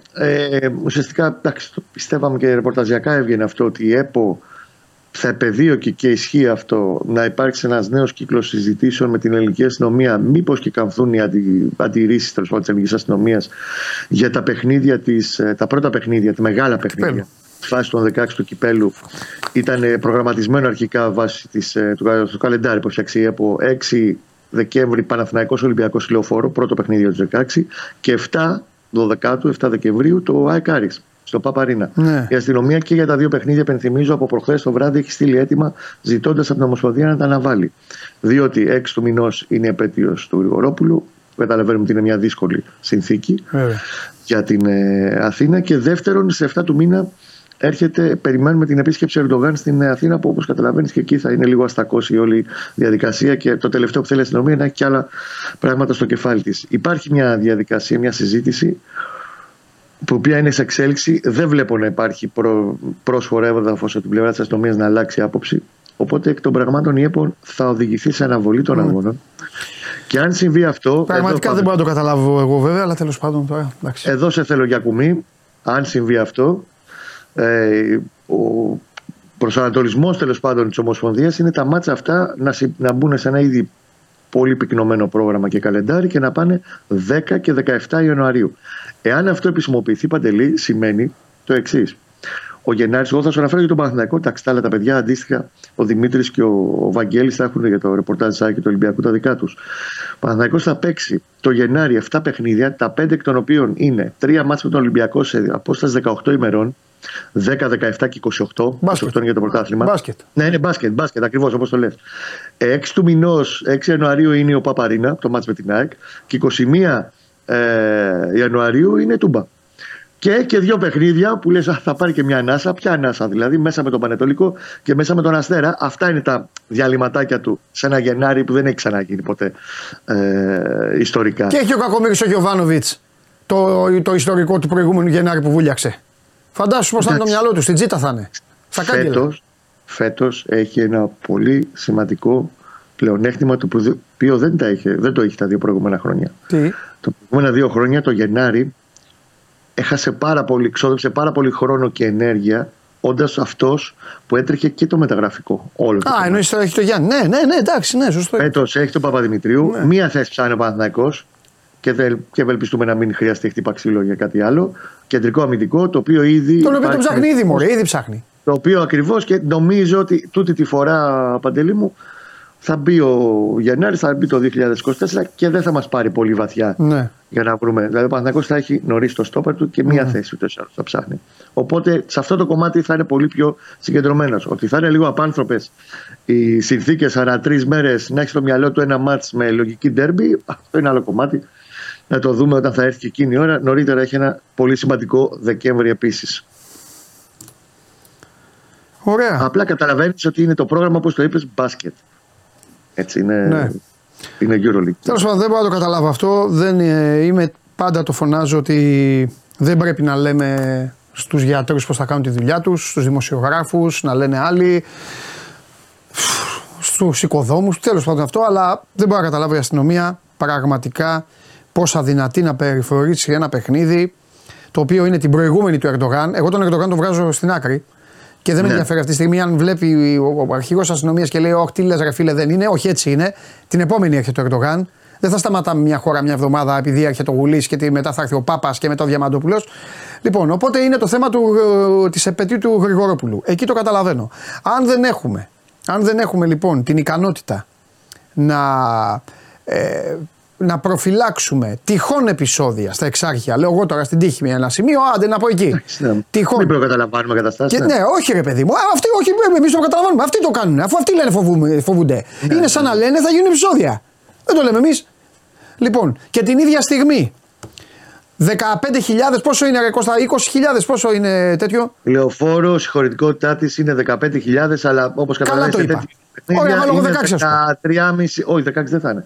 13,5-14.000. Γιατί υπάρχει 14.000 άνθρωποι της ίδιας ομάδας, όπου άντε να το κάνω και λύσα, να είναι 4.000 τα παιδιά τα που βράζει το αίμα τους. Να είναι 4. Να βγάλω τους 10.000 διαρκείας, οικογενειάρχες, ξέρω εγώ, γουλίδες, να δούνε μπάλα, να κάνουνε. Ωραία. Δηλαδή μας λέει η αστυνομία ότι δεν μπορεί να κάνει κουμάντο σε μία ομάδα είναι, εκεί στο χώρο αυτό της λεωφόρου και επειδή υπάρχει αυτό, έλα μωρέ Κώστα τώρα, εντάξει, δεν είναι και πρέπει κάποια στιγμή νομίζω και το Υπουργείο Αθλητισμού να πατήσει πόδι και αυτό, δεν μπορεί να κάνουν μάζοξη τώρα και να λένε, πάντα λένε εντάξει σηκώνει το χέρι αστυνομία ψηλά, ψηλά τα χέρια, η αστυνομία είναι η μοναδική στην Ελλάδα που στο ποδόσφαιρο σηκώνει ψηλά τα χέρια. Αντί να το σηκώνουν άλλοι ψηλά τα χέρια οι υπόλοιποι, ψηλά τα χέρια αστυνομία. Δεν το ξαναδεί. Και μετά σηκώνουν και οι υπόλοιποι ψηλά τα χέρια. Εντάξει. Γιατί δεν κάνει ένα αίτημα η αστυνομία λοιπόν και να λέει: «Λοιπόν, να μην γίνεται, απαγορεύεται η κλήρωση μεγάλων ομάδων, καλών ομάδων στις τάδε ημερομηνίες. Φλεβάρι, Δεκέμβρη, Ιανουάριο, αυτά βάλτε τους να παίξουν ημιτελικό». Να το ξέρουμε κι εμείς, να το ξέρουν και οι προπονητές, να κάνουν τα πλάνα τους. Εντάξει τώρα. Κωμωδία αυτό το πράγμα. Και είναι πέρα από όλα τα άλλα, εντάξει, γιατί είναι ξαναλέω μια δύσκολη συνθήκη για όλους. Σε μια σεζόν που όλοι οι μεγάλοι και οι τέσσερις είναι με προοπτική Ευρώπης να συνεχίσουν το Φλεβάρι να παίζουν μπάλα. Έχουν ένα πρόγραμμα υπερσυμπυκνωμένο. Μακάρι να είναι κάθε χρόνο έτσι, γιατί σημαίνει θα προχωράνε και στην Ευρώπη. Είναι έτσι και η Λίγκα να αποκτήσει μεγαλύτερο ενδιαφέρον. Δόξα τω Θεώ, τελευταία 2 χρόνια έχει πάρα πολύ μεγάλο ενδιαφέρον όλο το κομμάτι. Είναι αμαρτία να του βάζουν δικλοπωδιές όλες τις υπόλοιπες συνθήκες και καταστάσεις γύρω. Και το ξαναλέω εγώ που έχω πει πολλές φορές ότι και αυτοί δουλεύουν και αυτοί φύστε τους, δεν είναι να τους καταχαιριάζουμε συνέχεια και χιλιάδιο. Ξέρεις τι δεν αντέχω? Δεν αντέχω την παραδοχή ανικανότητας. Καταλαβες. Ότι δεν μπορώ να κάνω κάτι. Με τρελαίνει αυτό. Δεν μπορείς να λες δεν μπορώ να κάνω κάτι. Δεν μπορώ να κάνω ένα παιχνίδι και να περάσω σε πρόληψη ώστε να μην γίνει κάτι άλλο κάπου αλλού, σε ένα άλλο μέρος της πόλης. Εντάξει. Τέλος πάντων. Λοιπόν, φιλιά, Κώστα μου, τα λέμε. Μέχρι τη Δευτέρα θα το ξέρουμε οριστικά πάντως, αλλά δεν το βλέπω να ξέρεις να γυρνάει. Οπότε πάμε. Εντάξει, το καταλαβαίνω. Εντάξει, Κώστα μου, φιλιά. Άντε, να σε καλά, Κώστα, τα λέμε αύριο. Κώστα, να πούμε για Άρης Παναθηναϊκός. Όλα αυτά τα είπα στο Γουλή, γιατί άλλος πρέπει να τα ακούσει και θα τα ακούσει. Θα τα ακούσει. Αυτός ο οποίος με όλους αυτούς ασχολείται και μία φορά να κάτσει να γράψει ένα άρθρο αντικειμενικό δεν μπορεί. Ή θα τους αλλάζει τα φώτα αδίκως. Εδώ πέρα έχουμε πει, θα τα λέμε όλα σκληρά, είτε σας αρέσει είτε όχι. Ή θα τους αλλάζει τα φώτα άδικα, θα λέει γιατί επενέβησαν, γιατί πήγαν για αυτά, ή θα κοιμάται όρθιος σαν για αυτούς και θα λένε δεν μπορούν τα παιδιά να φυλάξουν, δεν μπορούν να κάνουν. Ώρες η αστυνομία μου θυμίζει η ομάδα της Super League, η οποία είναι τελευταία, δεν πάει να κερδίσει και παίζει και ταλαιπωρεί και τον εαυτό της και τον αντίπαλο και τα δικά μας μάτια. Πάμε.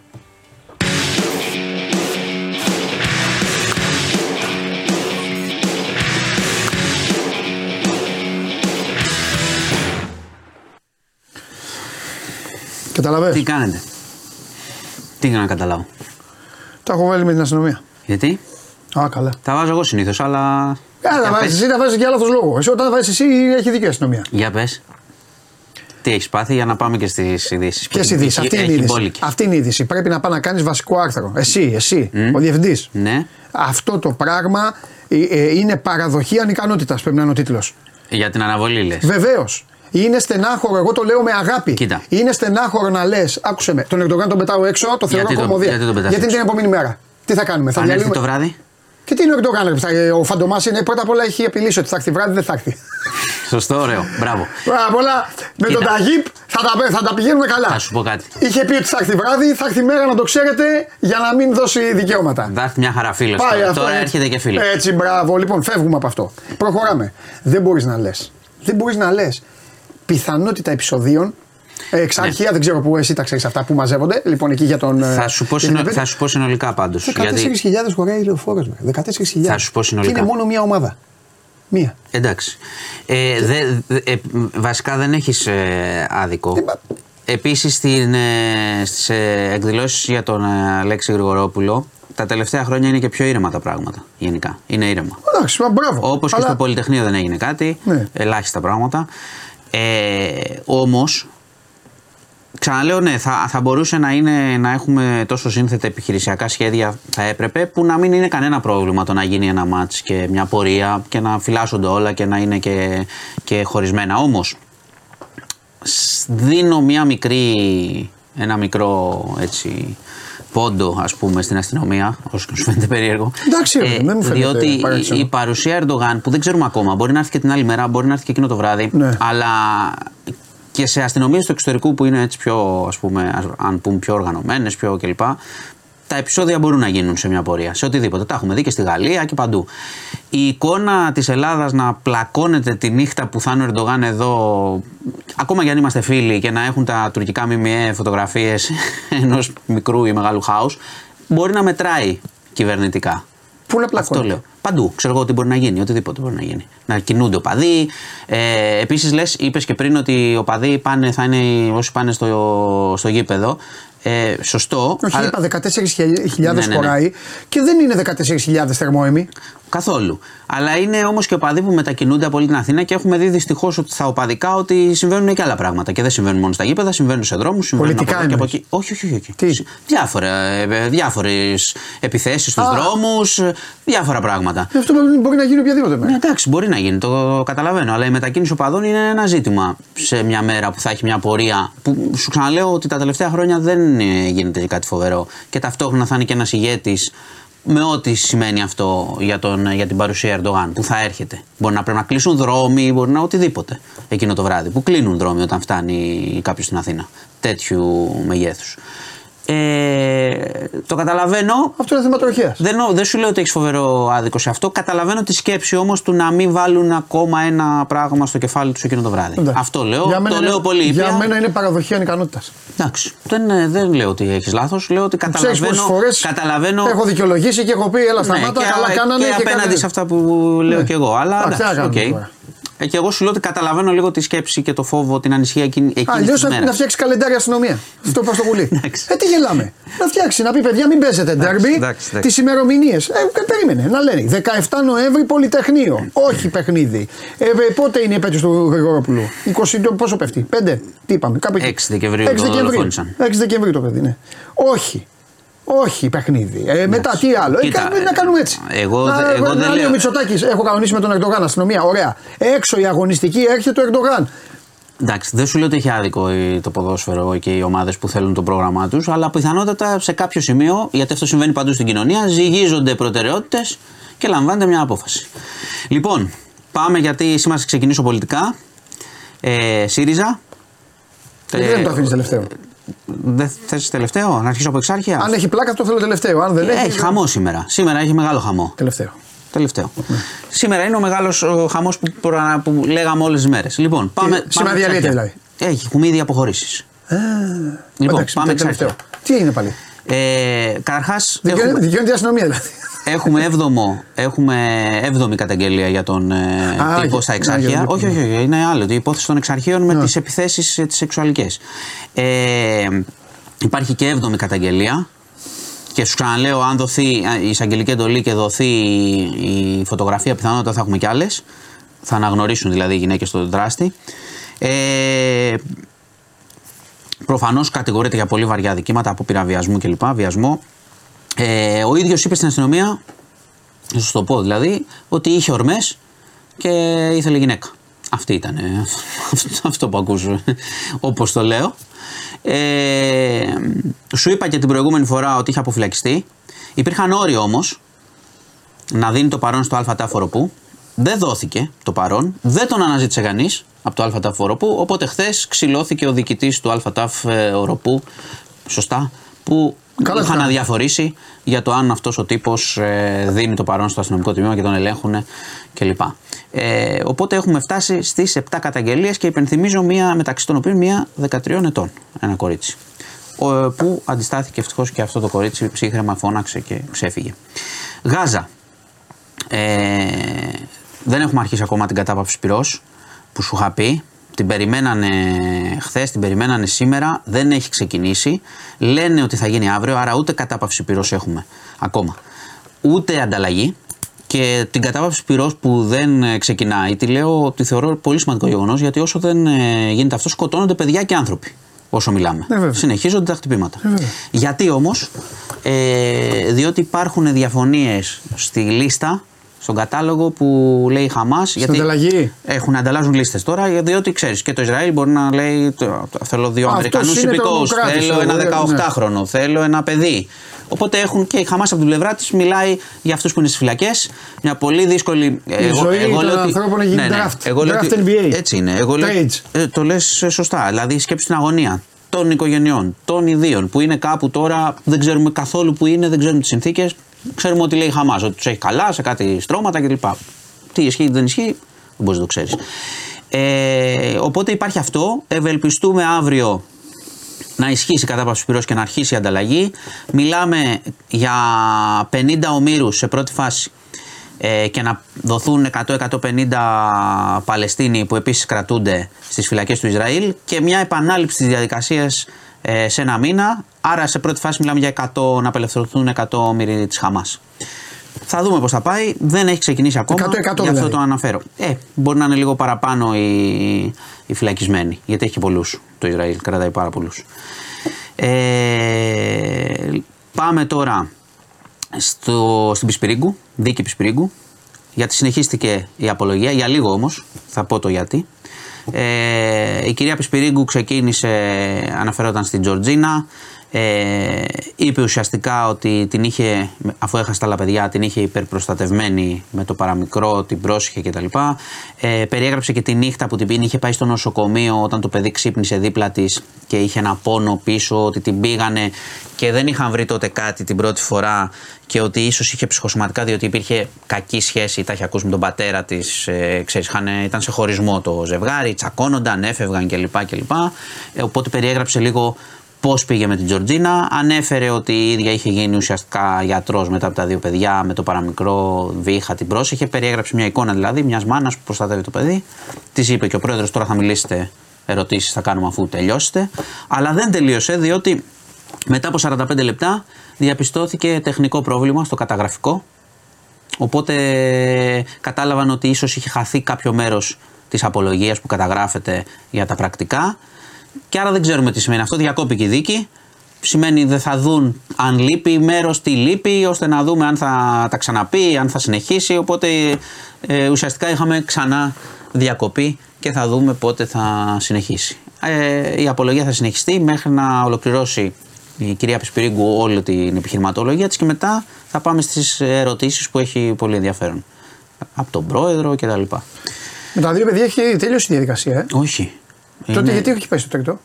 Από το τρίτο ξεκίνησε. Η πρώτη δίκη ήταν για την Τζορτζίνα. Τώρα έχουμε, θα είναι και στην άλλη δίκη. Εγώ νόμιζα ότι είχε ξεκινήσει από το πρώτο. Ξεκίνησε, αλλά το τρίτο ξεκίνησε. Το τρίτο ξεκίνησε και τώρα υπάρχει η δίκη και η δικογραφία για τα άλλα δύο. Άλλη διαδικασία. Ναι, καλά, ξεκάθαρα. Ναι. Τα άλλα δύο θα είναι ξεχωριστά, είναι μαζί. Μαζί είναι νομίζω. Ναι, η δικογραφία είναι μαζί, στην είχα αναφέρει. Σου είχα πει την προηγούμενη εβδομάδα ότι ξεκινάει η δίκη για το δεύτερο. Είναι κάθε μέρα εδώ φέρνει την κυβότητα του ΝΟΕ. Το ξέρω. Λοιπόν. Είχαμε το βράδυ είχαμε κάτι που θα μπορούσε να εξελιχθεί πολύ πιο άσχημα. Στα Άνω Λιώσια, 4 άτομα σε λεωφορείο πέταξαν μολότοφ που άναψε κιόλας. Προκλήθηκαν φορές έξω. Πετάξανε, βγήκαν από ένα δρόμο, πετάξανε μολότοφ. Και πλάκα. Ήταν όλο εκεί στη Φιλής ήτανε. Ανέβαινε το λεωφορείο δηλαδή. Πήγαινε με κόσμο μέσα. Πετάξανε μολότοφ. Ευτυχώς ο οδηγός έμεινε ψύχρεμος.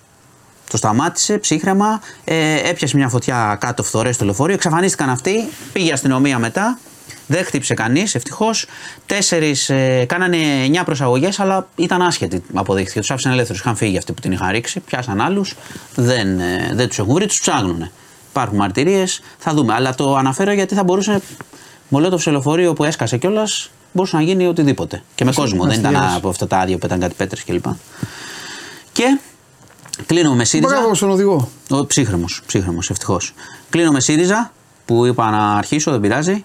Λοιπόν, είχαμε σήμερα, θα πάω από το βασικό, ανεξαρτητοποίηση 9 βουλευτών. Μεταξύ των οποίων η κυρία Χτσιόγλου, ο κ. Χαρίτσης, ο κ. Ηλιόπουλος. Πάω στα βασικά, τα ειδησιογραφικά που είναι ότι ο ΣΥΡΙΖΑ είχε χάσει 2, τώρα έχει 36 βουλευτές ο ΣΥΡΙΖΑ.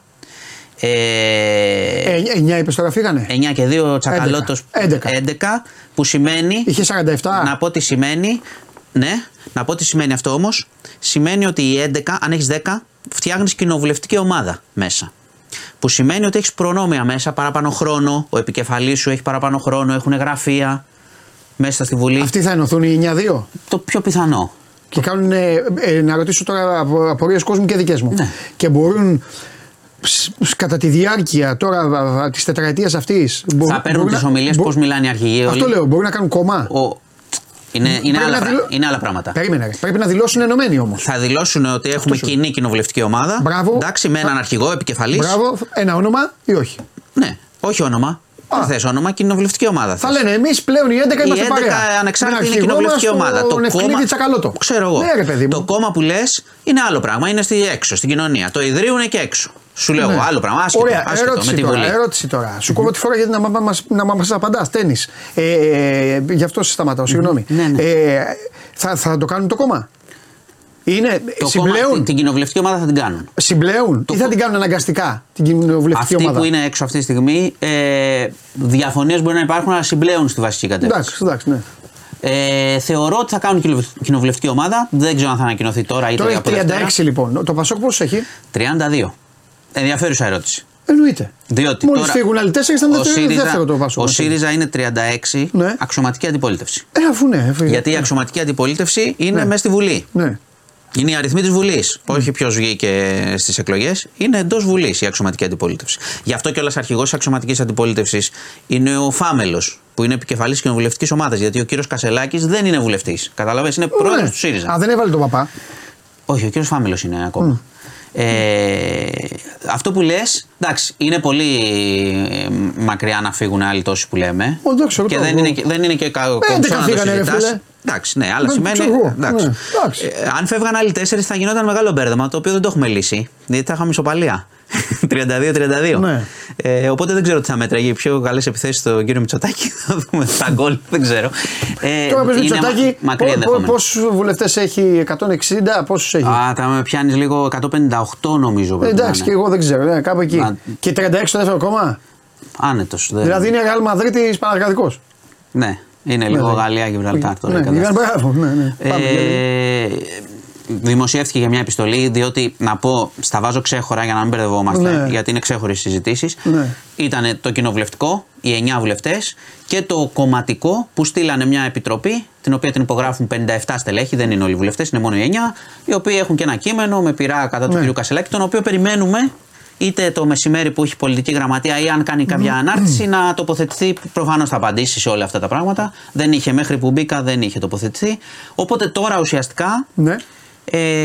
Θα δούμε και το ΣΥΡΙΖΑ του Κασελάκη στην πραγματικότητα. Δηλαδή θα σταματήσουν οι εχθροπραξίες, δεν νομίζω, αλλά ξέρεις, θα σταματήσουν λίγο ότι μέσω εσωτερικός εχθρός και να αρχίσει να κάνει την πολιτική που θέλει να κάνει, όποια και αν είναι. Και αντίστοιχα και άλλοι που συγκροτούν μια κοινοβουλευτική ομάδα θα δούμε και το στίγμα των άλλων. Και γιατί, την τάση τους. Την τάση τους, γιατί το νόημα είναι να ασκείται και μια αντιπολίτευση. Έτσι, για να μην είναι. Και ο κ. Μητσοτάκης είναι τρομακτικά άνετος, όπως λες. Αυτό δεν είναι καλό ούτε για τη χώρα ναι. Ούτε για τον ίδιο. Ναι. Άλλο θέλω. Και επίσης θα έχει και ενδιαφέρον κάτι άλλο. Σε αυτές τις ομιλίες που βάζουν, όπως ξέρει ο κόσμος. Εκεί λίγο θα έχει λίγο πλάκα. Στις ομιλίες που βάζουν, όταν μιλάνε οι άνθρωποι που εκπροσωπούν το κάθε ή οι βουλευτές, κάνουν πάντα στις ομιλίες, το έχω παρατηρήσει, κάνουν ένα 60% επίθεση, 50-60% επίθεση στην εκάστοτε κυβέρνηση και μετά μοιράζουν το ποσοστό και ορμάνε. Στον δεύτερο, γύρω. Στον τρίτο, ναι. Στον έτσι. Οπότε θέλω να δω τώρα, θέλω να δω τώρα οι 11 όταν θα μιλάνε. Τι θα λένε για την πρώην ομάδα τους. Και οι άλλοι. Όπως και αυτοί που μείνανε. Και αυτοί που μείνανε τι θα λένε, θα τους λένε φύγατε. Πιο, ναι. Με μεγάλη οξύτητα. Οπότε ναι, θα έχει τέτοια στη Βουλή. Δηλαδή πιο πολύ στη Βουλή πλάκα. Θα μπορεί να πλακώνονται αυτοί παρά οι υπόλοιποι. Οι κόντρες με αυτούς που ήσουν πριν μαζί είναι πολύ. Όπως λένε, ο εμφύλιος είναι ναι, πάντα καλά, πιο ναι. Ισχυρή κόντρα από τον αντίπαλο. Συνήθως, τουλάχιστον σε εκφράσεις. Λοιπόν, αυτά. Χαμός, αυτά. Χαμός, σήμερα χαμός. Όχι, χαμός στη Βουλή. Θα το δούμε αυτό. Ναι. Είμαι σχεδόν σίγουρος. Έχει και πολλά κόμματα. Αν και νομίζω με όλη μου την αγάπη, νομίζω ότι στο τέλος της βραδιάς, το 95% όλων αυτών, νομίζω ότι σκέφτονται πόσο καλά περνάνε που είναι βουλευτές, που έχουν τα προνομιά τους, που παίρνουν τα λεφτά τους. Αυτό είναι άλλη κουβέντα. Και όλα τα υπόλοιπα. Αυτό είναι άλλη κουβέντα. Είναι μια κουβέντα σε σχέση με το έξω. Εμείς εδώ σκεφτόμαστε πόσο έχουν οι αγκινάρες, πόσο έχει το πορτοκάλι, πόσο έχει. Και αυτοί συνεχίζουν, παιδιά, απλά αλλάζουν κοστούμι, χρώμα κοστούμι. Κοίταξε, το έχουμε πει ότι δεν είναι απαραίτητα κακό. Δεν είναι απαραίτητα κακό, αλλά είναι πολύ δύσκολο κάποιος να κρατηθεί γεωμένος όταν ζει μια άλλη πραγματικότητα για να λύσει τα προβλήματά σου. Σε όλους ισχύει αυτό. Εννοείται. Για όλους τους βουλευτές. Έχεις λοιπόν, δει. Απ' την άλλη, βέβαια. Με ρίσκο να μου απαντήσει κάποιος δημόσια. Έχετε δει ποτέ βουλευτή σε σούπερ μάρκετ? Έχετε δει ποτέ? Όλοι γυρνάμε σε όλα τα σούπερ μάρκετ. Ζούμε. Πόσο. Δεν το ξέρω να σου το πω. Έχετε πετύχει ποτέ βουλευτή στο σούπερ μάρκετ? Τώρα δεν σας κάνω μια ερώτηση. Εσείς απ' έξω έχετε πετύχει βουλευτή στο σούπερ μάρκετ? Ποτέ, μου λένε όλοι. Έχεις πετύχει εσύ βουλευτή στο σούπερ μάρκετ? Όχι. Έχετε πετύχει βουλευτή στο σούπερ μάρκετ? Τα φιλιά μου. Λοιπόν. Τα φιλιά μου. Αυτό έχω να πω, μόνο τίποτα άλλο. Φεύγω. Πάντως φεύγω να το σημειώσω όμως. Εσύ ισοπαίδωσα, φύγε. Ναι, το δέχομαι. Ότι οι αξιωματούχοι πάντως και οι βουλευτές πρέπει να αμείβονται καλά. Για να μην είναι. Γιατί? Τι να αμείβονται καλά? Να αμείβονται καλά πρέπει. Ναι. Για να μην είναι επίφοβοι για άλλα πράγματα. Δηλαδή δεν μπορεί να ο βουλευτής. Θα προτιμούσα να αμείβονται καλά οι νοσηλευτές. 100%. Οι δάσκαλοι. 100% μαζί σου. Και άνθρωποι αυτοί λίγο. 100% ναι. Μαζί σου. Ναι. Και να παίρνουν και περισσότερα από τους βουλευτές. Μακάρι. Αυτοί δεν λένε την υπέρ του λαού. Μακάρι. Όχι, απλά τι λέω. ότι δεν μπορεί να πεινάει ο βουλευτής και να είναι επικίνδυνο να το. Δεν πεινάνε, το ξέρω. Το ξέρω. Να είναι επικίνδυνος για άλλα πράγματα. Λοιπόν, φιλιά. Αυτά, χαιρετώ. Φιλιά. Φιλιά, αύριο δεν έχουμε. Αύριο θα βγάλουμε, θα βγεις. Θα χτίσεις εδώ, θα στηθείς εδώ και θα βγάλει. Εγώ μόνος μου. Άμα δεν μιλήσουμε με σένα, δεν μπορούμε να μιλήσουμε με κανέναν. Εντάξει. Δεν υπάρχει εκπομπή χωρίς εσένα. Πείτε μου αν έχετε δει κανένα. Θα πάνε τώρα στη νέα τους μόδα στα TikTok και θα πούνε: φίλε μου Παντελή Διαμαντόπουλε, εγώ πηγαίνω εδώ στη γειτονιά μου που είναι το τάδε σούπερ μάρκετ και ψωνίζω. Έχουν τα στελέχη τους εκεί, θα τους πούνε. Υπάρχει ένας τύπος που ρωτάει. Όποιος και να βγει δεν τον πιστεύω. Ανταπαντώ κιόλας. Κάνω από τώρα την τοποθέτησή μου για να μην ζητηθεί. Ψέματα. Πάμε, ρίχτε το. Κατέβασε το νέο app του Sport 24 και διάλεξε τι θα δεις. Με το MySport24 φτιάξε τη δική σου homepage επιλέγοντας ομάδες, αθλητές και διοργανώσεις.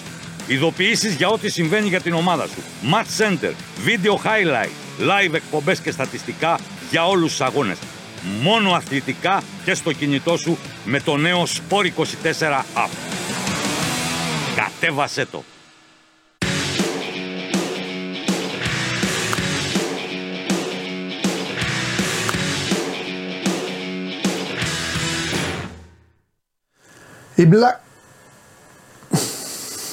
Τίποτα Σπυράκο μου.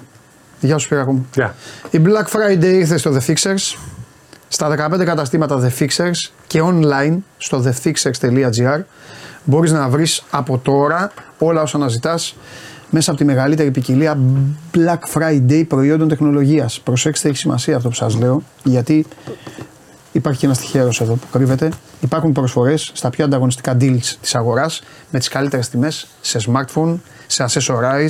Θα βρεις iPhone σαν καινούργια με 2 χρόνια εγγύηση και γενικά μπορείτε όλα αυτά τα οποία μας συντροφεύουν στην καθημερινότητα να τα βρείτε στο The Fixers, να κάνετε και το καλύτερο deal και να είστε και πιο μπροστά από άλλους που θα τρέχουν να ψάξουν και να βρουν. Και εμείς σε έναν από εσάς και σήμερα κάνουμε δώρο. Εμείς και το The Fixers βέβαια κάνουμε δώρο, μία δωρεπιταγή 100 ευρώ. Στο τέλος της εκπομπής ένας θα πάρει τηλέφωνο, έχει βγει το τηλέφωνο, είχε βγει τέλος πάντων 2-13-09-09-725, ένας από εσάς θα πάρει την δωρεπιταγή 100 ευρώ για αγορές προϊόντων τεχνολογίας από 15 καταστήματα The Fixers.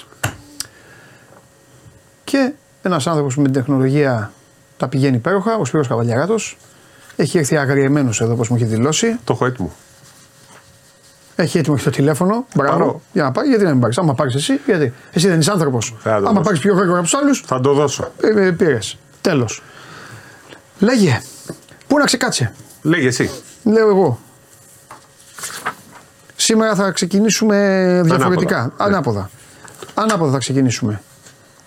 Λίγο ήθελε η Αριανάρα. Εντάξει, τώρα έχει γίνει μεγάλη σφαγείο και αυτό που δεν έδωσαν τα βήματα, δηλαδή είναι από τις πλέον ξεκάθαρες φάσεις στην ιστορία ευρωπαϊκών αγώνων. Ο Ισπανός, ο νεαρός που έδειξε βέβαια πόσο σπουδαίος παίχτης είναι, έκανε βήματα. Στην κρίσιμη φάση με το σκορ στο 79-78, κάνει αυτό που λέγαμε, δεν είναι κανονισμός αλλά είναι μια έκφραση που όλοι έχουμε. Δεν έχουμε χρησιμοποιήσει, έκανε άκυρο πήδημα. Κάνε βήματα δηλαδή. Και οι διαιτητές δεν το είδαν. Και κατά λάθος έφτασε η μπάλα σε συμπαίχτη του και έκανε το 81-78. Στη συνέχεια σοφάρισε ο Άρης. Αλλά φανταστείτε ότι αν έδινε αυτό το σύρριγμα, ο Άρης θα είχε επίθεση για να κερδίσει το μάτς. Είτε με τρίποντο είτε με δίποντο, θα ήταν αλλιώς. Θα ήταν να περάσει μπροστά, όχι για να ισοφαρίσει. Οπότε καταλαβαίνετε πόσο μεγάλη αλλίωση αποτελέσματος είναι και πρέπει λίγο να το δει αυτό η Ευρωλίγκα, γιατί πολλά φαλτσοσφυρίγματα και. Ειδικά στο EuroCup πολύ χαμηλό το επίπεδο των διαιτητών και δεν μπορεί να μην το σφυρίζεις. Βέβαια εδώ να πω ότι διάβασα πάρα πολλά σχόλια οπαδών του Άρη κυρίως που λέγανε γιατί δεν έκανε challenge ο Καστρίτης. Το να υπάρχουν άνθρωποι ακόμα που παρακολουθούν τόσο υψηλό επίπεδο μπάσκετ και να λένε γιατί δεν έκανε challenge επειδή σφύριξε βήματα, με ξεπερνάει. Δεν μπορεί ένας προπονητής, κανένας μάλλον. Δεν υπάρχει challenge στα βήματα. Μπράβο, δεν το λέω για να τους δικαιολογήσω. Έχουν μάθει οι περισσότεροι ότι υπάρχει το challenge Και δεν κάθονται ρε Σπύρο. Εντάξει, έχουν τη δουλειά τους, έχουν την καθημερινότητά τους. Εγώ ποτέ δεν αδικώ τον κόσμο που δεν ξέρει. Αντιθέτως, αυτή είναι η δουλειά μας. Δεν είναι μόνο να λέμε εγώ πιστεύω θα κερδίσει αυτός. Ένα λεπτό. Τώρα αυτό που κάνεις. Υπάρχει διαφορά. Όχι, να τους εξηγείς αυτό θέλουμε. Ναι, να τους μαλώσουμε κιόλας. Όχι, θα τους μαλώσω. Θα μαλώσω, όχι αυτούς. Εγώ τους μαλώνω όταν κάνουν τους έξυπνους. Θα μαλώσω αυτούς. Τους ξέρω όλες και αυτά. Τώρα δεν πάω να τους μαλώσω. Όχι, υπάρχουν δύο κατηγορίες. Υπάρχει πρώτη κατηγορία που λένε ρε παιδιά. Γιατί δεν ζήτησε challenge, έχει δικαίωμα. Yeah. Που αυτούς τους δέχομαι και τους καταλαβαίνω και θα τους το εξηγήσω. Υπάρχουν και οι άλλοι που λένε ρε τον άσχετο ναι, δεν πήγε και ζήτησε challenge. Αυτό είναι του Έλληνα, αυτό θα πει και εσένα. Που κάνεις 100 χρόνια και τέτοιο και λένε ρε τον άσχετο τι μας λέει για αυτό τον παίκτη. Λοιπόν, η κατηγορία ρωτάμε γιατί δεν έχει δικαίωμα, το καταλαβαίνω και τους... Και θα το εξηγήσουμε. Την κατηγορία των άσχετων που δεν πήρε challenge. Ο τρόπος έχει μεταγραφεί. Γιατί αυτοί εννοείται πως είναι οι γνώστες και λένε τον άλλο άσχετο που δεν πήρε. Ναι. Λοιπόν, δεν μπορεί κανένας προπονητής, δεν υπάρχει κανονισμός, ούτε οι διαιτητές μπορούν από μόνοι τους, ούτε οι προπονητές να ζητήσουν challenge για να δουν οι διαιτητές αν έγιναν βήματα. Ναι. Επίσης, να ξέρουμε το γενικό κανόνα. Το challenge γίνεται για κάποιο σφύριγμα. Δηλαδή, όχι για μη σφύριγμα. Το τελειώσαμε, το υπάρχει μόνο μία εξαίρεση στο μη σφύριγμα εδώ και 2 χρόνια που έχει να κάνει με το αντιαθλητικό χτύπημα. Δηλαδή να μην έχουν δύο διαιτητές μια γωνιά, μια μπουνιά. Αλλά και εκεί πάλι υπάρχει σφύριγμα. Όχι, εκεί μπορεί να. Εννοείς να μην το έχει δώσει ούτε φάουλ. Ναι, να έχει συνεχιστεί το μάτς, να έχει μπει και καλάθι και να έχουν διαπιστώσει ότι έχει γίνει αυτό. Έγινε χθες τον Άρη. Βία η πράξη, ναι. Έγινε χθες τον Άρη, όπου σουτάρει τρίποντο ένας παίχτης της Ulm, βάζει το τρίποντο, δεν δίνουν κάτι και στη συνέχεια κάνει challenge η Ulm και κερδίζει αντιαθλητικό φάουλ γιατί μετά το σουτ τον χτύπησε. Ναι. Εκεί λοιπόν μπορείς να το κάνεις, αλλά δεν μπορεί να πάρεις απλό φάουλ ποτέ, ναι. Μπορεί να πάρεις μόνο αντιαθλητικό. Μόνο αυτό, επειδή ήταν αντιαθλητικό το χτύπημα, το είδαν οι διαιτητές, τους είχε φύγει. Αν δεν έμπαινε το καλάθι, για παράδειγμα, έβγαινε στον ενδιασμό Άρης, πετύχαινε καλάθι, θα μέτραγε το καλάθι του Άρης και θα γυρίζανε πίσω να δώσουν αντιαθλητικό, παρότι θα γεμετρήσει. Δεν γυρνάει πίσω όλο το παιχνίδι. Έχει. Δεν είναι σαν το ποδόσφαιρο. Δεν είναι το ποδόσφαιρο που. Έχει μπει γκολ και το ακυρώνει και δίνει το πέναλτι. Έχει γίνει πολλές φορές. Το εξηγούμε λοιπόν. Επίσης, είναι περιπτώσεις που μπορεί να κάνεις άλλες να βγει η μπάλα έξω, ποιος την έβγαλε. Αντιαθλητικό δεν είναι αντιαθλητικό. Αναβάθμιση, υποβάθμιση φάουλ. Είναι τέτοιες οι περιπτώσεις.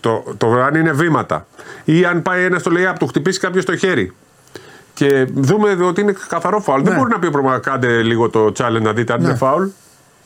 Στο NBA θα έχετε δει. Το NBA είναι άλλο. Είναι αυτό που είναι ότι πρέπει να γίνεται σε εμάς. Δεν γίνεται. Ακόμα και στο NBA βήματα δεν μπορεί να δώσεις. Ναι. Σωστά. Αλλά στο NBA μπορεί να πεις πήγε ένας για lay-up, σφυρίχθηκε φάουλ.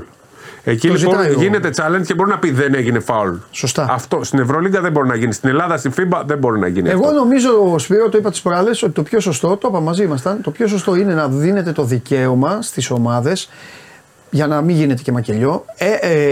Μία φορά, όχι, μία στο δεκάλεπτο. Να, σε κάθε δεκάλεπτο. Είναι πολλά. Το ίδιο είναι το 2. 2 σε κάθε μικρό. Δεν έχουμε τόσα. Εσύ λες 2 σε όλο το μάτς. Ναι. Ωραία, έστω κάτι να γίνει, να είναι για τα πάντα όμως. Για τα πάντα. Να λέω εγώ challenge. Έγιναν βήματα. Δηλαδή για τα πάντα. Όχι συνέχεια όμως. Όπως έχει γίνει το βόλι, συνέχεια νομίζω είναι το βόλι. Ένα, αλλά κάθε φορά που το κερδίζεις.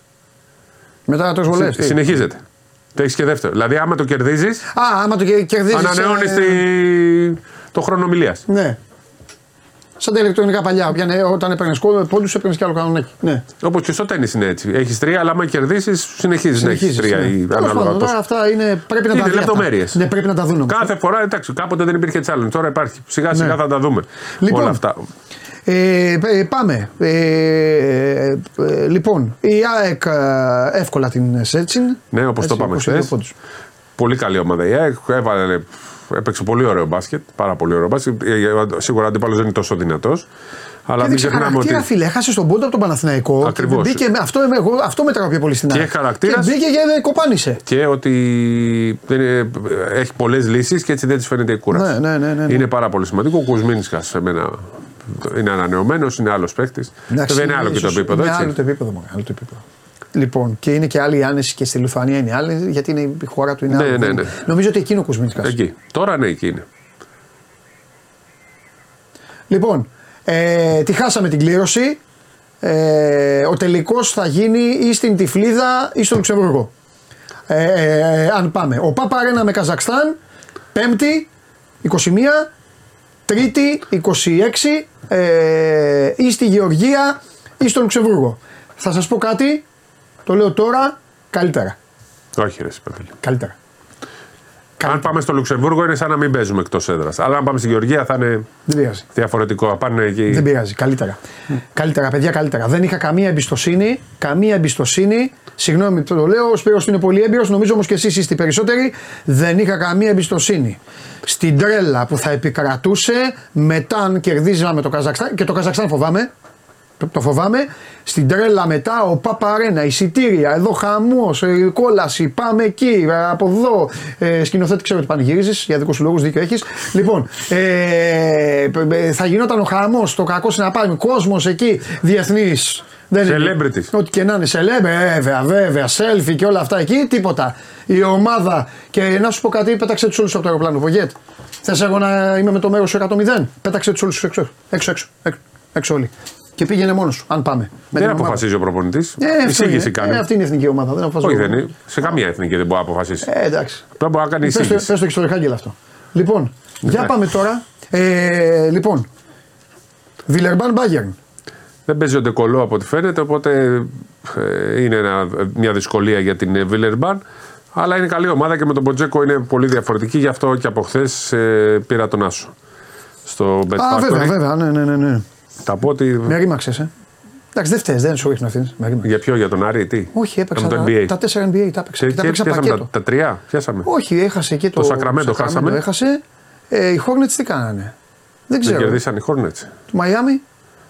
Δεν τα είδα. Δεν έχεις δει. Είδα τα δικά μας. Εντάξει, τους... Εγώ με είδα, μόλις είδα ότι δεν μπήκαν λεφτά. Τους Bucks, και εγώ έχασα, είχα φτιάξει μια εφτάδα και έχασα το... Εφτάδα. Ναι, εντάξει. Τελώς. Λοιπόν. Μακάμπι Μπαρτσελώνα. Δεν παίζει ο Βέσελη και ο Λιθουανός, ο Γιοκουμπάιτης, σε ουδέτερο γήπεδο, στο Βελιγράδι, χωρίς κόσμο. Νομίζω ότι η Μπαρτσελώνα είναι καλύτερη και η Μακάμπι σιγά σιγά θα εξασθενεί. Παρότι είναι κουρασμένη, το ότι είναι εκτός χώρας, σιγά σιγά δεν ξέρω αν θα αντέξει. Θα πάμε με την Μπαρτσελώνα. Βίρτους Φενέρμπαχτσε. Καλό ματσάκι αυτό. Καλό ματσα αυτό. Παίρνω το διπλό. Κι εγώ, αλλά όχι σίγουρα. Δεν μπορεί συνέχεια, κάτι θα γίνει τώρα. Λοιπόν. Η Φενέρ είναι μια ομάδα που μπορεί και συνέχεια. Κάνει, μπορεί να κάνει και εξάδα. Γιατί έχει προβλήματα. Έχει σωστά. Ρεάλ Άλμπα, εντάξει, Γαλλία Γιβραλτάρ. Από εδώ και πέρα έτσι θα λέμε. Γαλλία Γιβραλτάρ είναι το παράδειγμα. Και πάμε στο Παναθηναϊκό. Στηρίζω το Ρόμπερτ, το Γιώργο. Μίτογλου over 14,5 στο 1,83. Μου αρέσεις. Ο Μίτογλου είναι σε φοβερή κατάσταση, δεν έχει λόγο απέναντι στην Βαλένθια να μην βάλει 18 πόντους. Κάπως έτσι. Το double-double. Τα αποφεύγω. Τα αποφεύγω τα double-double. Εδώ τα αποφεύγω και στο NBA. Ναι, λοιπόν πιο εύκολα. Ναι. Δεν έχει να πούμε, επειδή ο Αλέξανδρος έχει και τις δουλειές του, μου διεμήνησε να σας μεταφέρω ότι δεν υπάρχει τίποτα, είναι όλα όπως τα είπε χθες. Ο Παναθηναϊκός είναι σε καλό mood. Είναι σε καλή φάση, κόσμο θα έχει πάλι την κουβέντα, ναι, οπότε είναι φαβορή. Η Βαλένθια δεν είναι χειρότερη ομάδα αυτή τη στιγμή από τη Βίρτους, δεν έχει ο Παναθηναϊκός, μόνο να πιαστεί κορόιδο όπως πέρυσι. Η Βαλένθια τους έπιασε κορόιδο και τους δύο πέρυσι. Πάντως υπάρχει, επειδή έχω συζητήσει με πολλούς φίλους του Παναθηναϊκού, υπάρχει μεγάλος ενθουσιασμός και χαρά με την ατμόσφαιρα που δημιουργήθηκε με τη Βίρτους.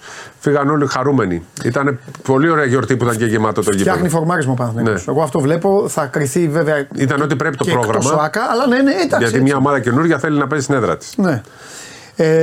Έχει σταθεί και στις τελευταίες επιθέσεις τυχερός σε δύο συνεχόμενα μάτς. Γιατί ξέρεις τώρα, είχε και η Ζάλγκιρις και η ΑΕΚ επίθεση. Είναι σημαντικό αυτό να κερδίσεις, γιατί ξεκίνησε και άτυχος. Με δύο ήττες σε παράταση. Γυρνάει πάντα αυτό. Τα χάνεις στις λεπτομέρειες, μετά κερδίζεις λεπτομέρειες. Υπάρχει ισορροπία στη ζωή και στο μπάσκετ. Ναι. Λοιπόν, τον Άντων έχουν χαμηλά, στους 11 πόντους τον έχουν οι εταιρείες και στο 2,60. Είναι θα παίξεις πεντάδα, θα βάλει στην αρχή. Θα παίξει, θα βάλει ο Νάντι. Ναι, καλό είναι αυτό. Καλό είναι και του Νάντι. Παίξε με τους παίκτες του Παναθηναϊκού. Κοιτάξτε να δεις, το πούμε απλά.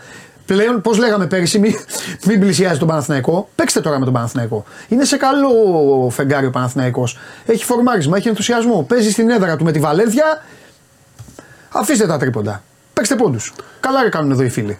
Και θα τα δούμε τα υπόλοιπα. Ίσως οι εταιρείες πήγαν με τη λογική ότι στο Ευρωλίγκα δεν βάζει. Αλλά μην ξεχνάμε ότι προέρχεται το καλύτερο του μάτς με τον Παναθηναϊκό, που δεν ήταν με έναν αντίπαλο που κέρδισε 30 πόντους, αλλά ένα μάτς που κρίθηκε στον πόντο και βάλε κρίσιμο. Συμφωνώ, οπότε και, χρόνο, και πλέον είναι μέλος της πεντάδας, θα ξεκινάει, οπότε θα έχει χρόνο. Και ο Αταμάν το κάνει αυτό. Τον έχει δει τώρα. Τον, ναι. Τον είδε με την ΑΕΚ, θα του δώσει έξτρα γκάζι. Έξτρα. Τον θέλει ο Αταμάν. Τον Νάνο τον θέλει. Θα τον ξεκολλήσει σε πολλά πράγματα στην περιφέρεια. Τι άλλο να πούμε. Ναι, πάμε και κάποια στιγμή. Ολυμπιακό θα πούμε. Ναι. Θα πούμε, εννοείται, θα πούμε για Ολυμπιακό. Λοιπόν, οι Hornets και οι Heat κέρδισαν. Ωραία. Ωραία, αλλά ποιο ήταν το άλλο που είχες πει. Είχες πει 3 και τους Kings, μάλλον τους Kings χάσαμε. Ναι, τους Kings χάσαμε, άστο. Για τον Μιλγόκι το είχα πει με χάντικα. Όχι, είχες πει ένα άλλο. Είχες πει Miami, Hornets. Τους Pacers θα είχα πει. Οι Pacers έχασαν. Με ποιον έπαιξαν, θα σου πω. Εγώ τους Pacers μόνο έχασα. Σε 7 έχασα μόνο τους Pacers. Γιατί κάποια τα είχα κάνει και handicap. Λοιπόν, ωραία. Απόδοση είχα δηλαδή φαντάσου 10 εγώ. Θα πούμε για NBA. Θα πούμε για NBA γιατί υπάρχει ένα θέμα που το στέλνουν εδώ τα παιδιά, το οποίο προφανώς θα το ξέρεις και έχει να κάνει με τον Βεζένκοφ και κατά πόσο στέκει ή είναι ράδιο Αρβίλα. Τι δεν το έχω δει. Όχι ρε, Denver. Γιόκιτς, Denver. Τι είχες πει Denver. Χάσαμε, έχασε τον Denver. Α, είχα πει τον Denver. Ναι. Ναι. Θυμάσαι που σου λέω χθες, βρεάσε τα μη και τα μπούκερ, πες και λες Hornets, Nuggets, Miami και κάνεις μετά και Sacramento. Ναι. Και πήγα, εντάξει δεν πήγα, πάμε όλα καλά. Ναι. Λοιπόν, για λέγε. Εγώ χάσα τους Pacers του Denver, μάλλον δεν τους έβαλα στο κουπόνι μου. Εντάξει, okay, πάμε. Τι λέει ο κόσμος για τον Βεζένκοφ, ότι δεν έπαιξε καθόλου καλά. Όχι, ότι φεύγει. Και πάει στο Τορόντο. Θες να πεις τώρα για αυτό. Υπάρχει, όχι, πες. Είναι ένα σενάριο που δεν νομίζω ότι ευσταθεί. Που έχει βγει προς τα, σε κάποια αμερικανικά site, αλλά δεν ξέρω το κατά πόσο. Ανταλλαγή. Γιατί μην το λέμε φεύγει. Για νομίζω ότι υπάρχει στον, εωρείται μια ανταλλαγή γενικά, αλλά δεν ξέρω αν μπορεί να ισχύει αυτό. Θα σου πω όμως τώρα κάτι Σπύρο. Αυτός είναι ένας από τους λόγους που πέρα από το να σας κάνω εδώ πλάκα και να λέω οι Lakers, οι Lakers και να βλέπω μόνο και να το βλέπω τελείως. Πραγματικά τελείως ελαφροίσκετα το NBA είναι και η διαφορά της ώρας, είναι και ο λόγος που με εκνευρίζει. Δηλαδή, ο καλύτερος παίκτης της Ευρώπης 2 χρόνια αποφασίζει να κάνει το μετέωρο βήμα, θα το πω εγώ. Δεν θα πω ότι είναι βήμα ασφαλείας. Βλέπετε και ο Μίσιτς παίρνει την μπάλα στα πόδια του και κάνει τον μπελέ, στα χέρια του και κάνει τον μπελέ και ψάχνει να βρει να παίξει 5-6 λεπτά. Ωραία, εγώ καταλαβαίνω. Άλλος κόσμος, άλλο. Θα σας πω τι μου τη δίνει όμως. Μου τη δίνει απίστευτα που. Θέλουμε το Βεζένκοφ γιατί αυτό, Βεζένκοφ αυτό. Το παίρνουν και τα ελληνικά μέσα. Το μοιράζονται. Καλά κάνουν. Τι να κάνουμε, δηλώσεις είναι όλα αυτά. Και ξεκινάει το πρωτάθλημα και βλέπεις ότι όλα αυτά τα οποία έχουν πει οι παράγοντες και οι προπονητές των ομάδων είναι μέσα στα σκουπίδια για ανακύκλωση. Αυτό δεν αντέχω με το NBA. Ενώ βγαίνει ο Αταμάν και λέει: θέλω τον Ναν, θα μου αλλάξει την επίθεση. Βγαίνει ο Μπαρτζόκας και λέει: πήρα τον Μπρασδέικης για αυτό και αυτό και αυτό και αυτό θα κάνω. Και το κάνουν. Βγαίνει ο Μεσίνα και λέει: θέλω τον Καβαλιεράτο, γιατί γελάτε όλοι με την Αρμάνη, αλλά θέλω θα μου κάνει αυτή τη δουλειά. Και το παίρνει. Στο NBA μπαίνουν άλλα μέσα πράγματα. Δηλαδή να μην τους πιστεύεις. Αυτό μου τη δίνει με το NBA. Και τώρα μια ωραία έχει έρθει ένα ωραίο ξημέρωμα και εδώ λένε ότι ναι, υπάρχει ένα σενάριο να πας στο Τορόντο. Να εξηγήσουμε στο NBA. Πες όμως τώρα, εσύ ναι. Ότι δεν σε ρωτάνε. Δηλαδή σου ανακοινώνουν μια μέρα, από σήμερα φεύγεις από εμάς και πηγαίνεις εκεί. Το έπαθε και ο Holiday. Σωστό και αυτό. Στις ταινίες το έχουν δει έτσι. Σου χτυπάνε την πόρτα όπως στις ταινίες. Σου χτυπάνε και σου λέει να ξέρεις ότι σε δώσαμε ταξιδεύεις. Μα γιατί μου το έκανες αυτό, το σχολείο, αυτό το έπαθε το Holiday, ναι. Το Bucks. 3 χρόνια εκεί, είχε πιστέψει ότι θα μείνει για πάντα, είχαν σχολείο, είχαν. Πώς να μην μισείς μετά, πώς να μισεί. Και τον έστειλα στη Βοστόνη, έλεγε βγήκε η γυναίκα του και είχε κάνει μια αναγράμμα ολόκληρο και λέει: εδώ έχω τις φίλες μου, έχουμε χτίσει κάτι, μόλις τις οικογένειες. Σε καλύτερη πολύ να στείλω. Εντάξει, τώρα αυτοί είχαν μείνει εκεί στο Μιλγουόκι και τους άρεσε. Ο Βεζένκοφ δεν ήταν καθόλου καλός. Σε άλλα παιχνίδια μπορούμε να πούμε ότι αδικήθηκε, αλλά στο συγκεκριμένο δεν έπαιξε καλά. Ναι. Μάλιστα πήγε να κάνει την ανατροπή το Σακραμέντο χωρίς αυτόν στο δεύτερο μέρος. Υπάρχει αυτό το σενάριο, κυκλοφορεί, γράφτηκε κάπου ότι πάνε για ανταλλαγές, αλλά δεν νομίζω ότι μπορεί να γιατί μέσα σε αυτό το σενάριο που υπάρχει. Παιδιά, επειδή εμφανίζονται και θα με τρελάνουν, βάλτε ένα κρούλα από κάτω να περνάει αυτό για την εθνική ομάδα, γιατί το έχουμε πει και εμφανίζονται να μας το ανακοινώνουν κιόλας. Ευχαριστώ. Βάλτε ένα ρε παιδιά. Και βάλτε και φτιάξτε ένα ωραίο. Έλα. Περιλαμβάνει και το Μάρεϊ που δεν νομίζω ότι κουνιέται από εκεί. Ναι. Τέλος πάντων, όπως και να έχει. Ξέρεις, αν πας σε άλλη ομάδα, που του πούνε να πάει σε μια άλλη ομάδα, δεν ξέρεις μετά. Τι έπαθες. Όχι, δεν είναι σωστό. Α, ναι, βάλ το, δεν πειράζει, βάλ το σούπερ. Είναι λίγο πρόωρο. Σίγουρα πάντως υπάρχουν εδώ και καμιά εβδομάδα όλα αυτά. Ναι. Κάποια έτσι ακούγονται. Δεν νομίζω ότι ισχύει. Αλλά μπορεί να γίνει κάτι σε trade, δεν ξέρουμε ποιοι θα συμπεριληφθούν. Σε και trade τώρα έρχεται ο μεγάλος Φάνης και στέλνει μήνυμα τρόμου και λέει, έξυπνο είναι, λέει δηλαδή ο Πετρούσεφ μπορεί, υπάρχει περίπτωση να μπει και αυτό σε trade. Και να μπει. Γιατί ο Φάνης φοβάται τώρα. Γιατί... Ναι, και να μπει σε trade, ναι. Δεν έχει εγγυημένο συμβόλαιο. Δεν μπαίνουν, ναι, αυτοί οι παίκτες σε trade. Έτσι. Αν τον θέλει δηλαδή, γιατί δεν μπαίνουν να μπει στο trade ο Πετρούσεφ? Γιατί το συμβόλαιό του είναι στον αέρα μονίμως. Αλλάζει. Μπορεί να τον πάρεις άμα θέλει. Αφού μπορεί αυτοί σε μια εβδομάδα, ναι, να τον αφήσουν. Και να υπάρχει αυτό το διήμερο. Δεν χρειάζεται να χάσεις λεφτά, ναι, δηλαδή από πακέτο, κατάλαβε, ναι, Φάνη. Και σε αυτό το διήμερο που θα τον αφήσουν να πάνε να τον πάρουν, να του κάνουν πρόταση. Έτσι. Καταλάβατε, δεν είναι λοιπόν, μην υπάρχει αυτός ο φόβος. Απλά νομίζω ότι μετά τα 10 ημέρα, νομίζω και ο Πετρούσεφ θα πει εντάξει ρε παιδιά. Τώρα δεν κάνει 10 ημέρα. Ναι, δεν γίνεται. Έχει, να ξέρετε ότι η ημερομηνία ορόσημο, ναι, που όμως δεν θα φτάσει ως εκεί, είναι η 1η Δεκάτου.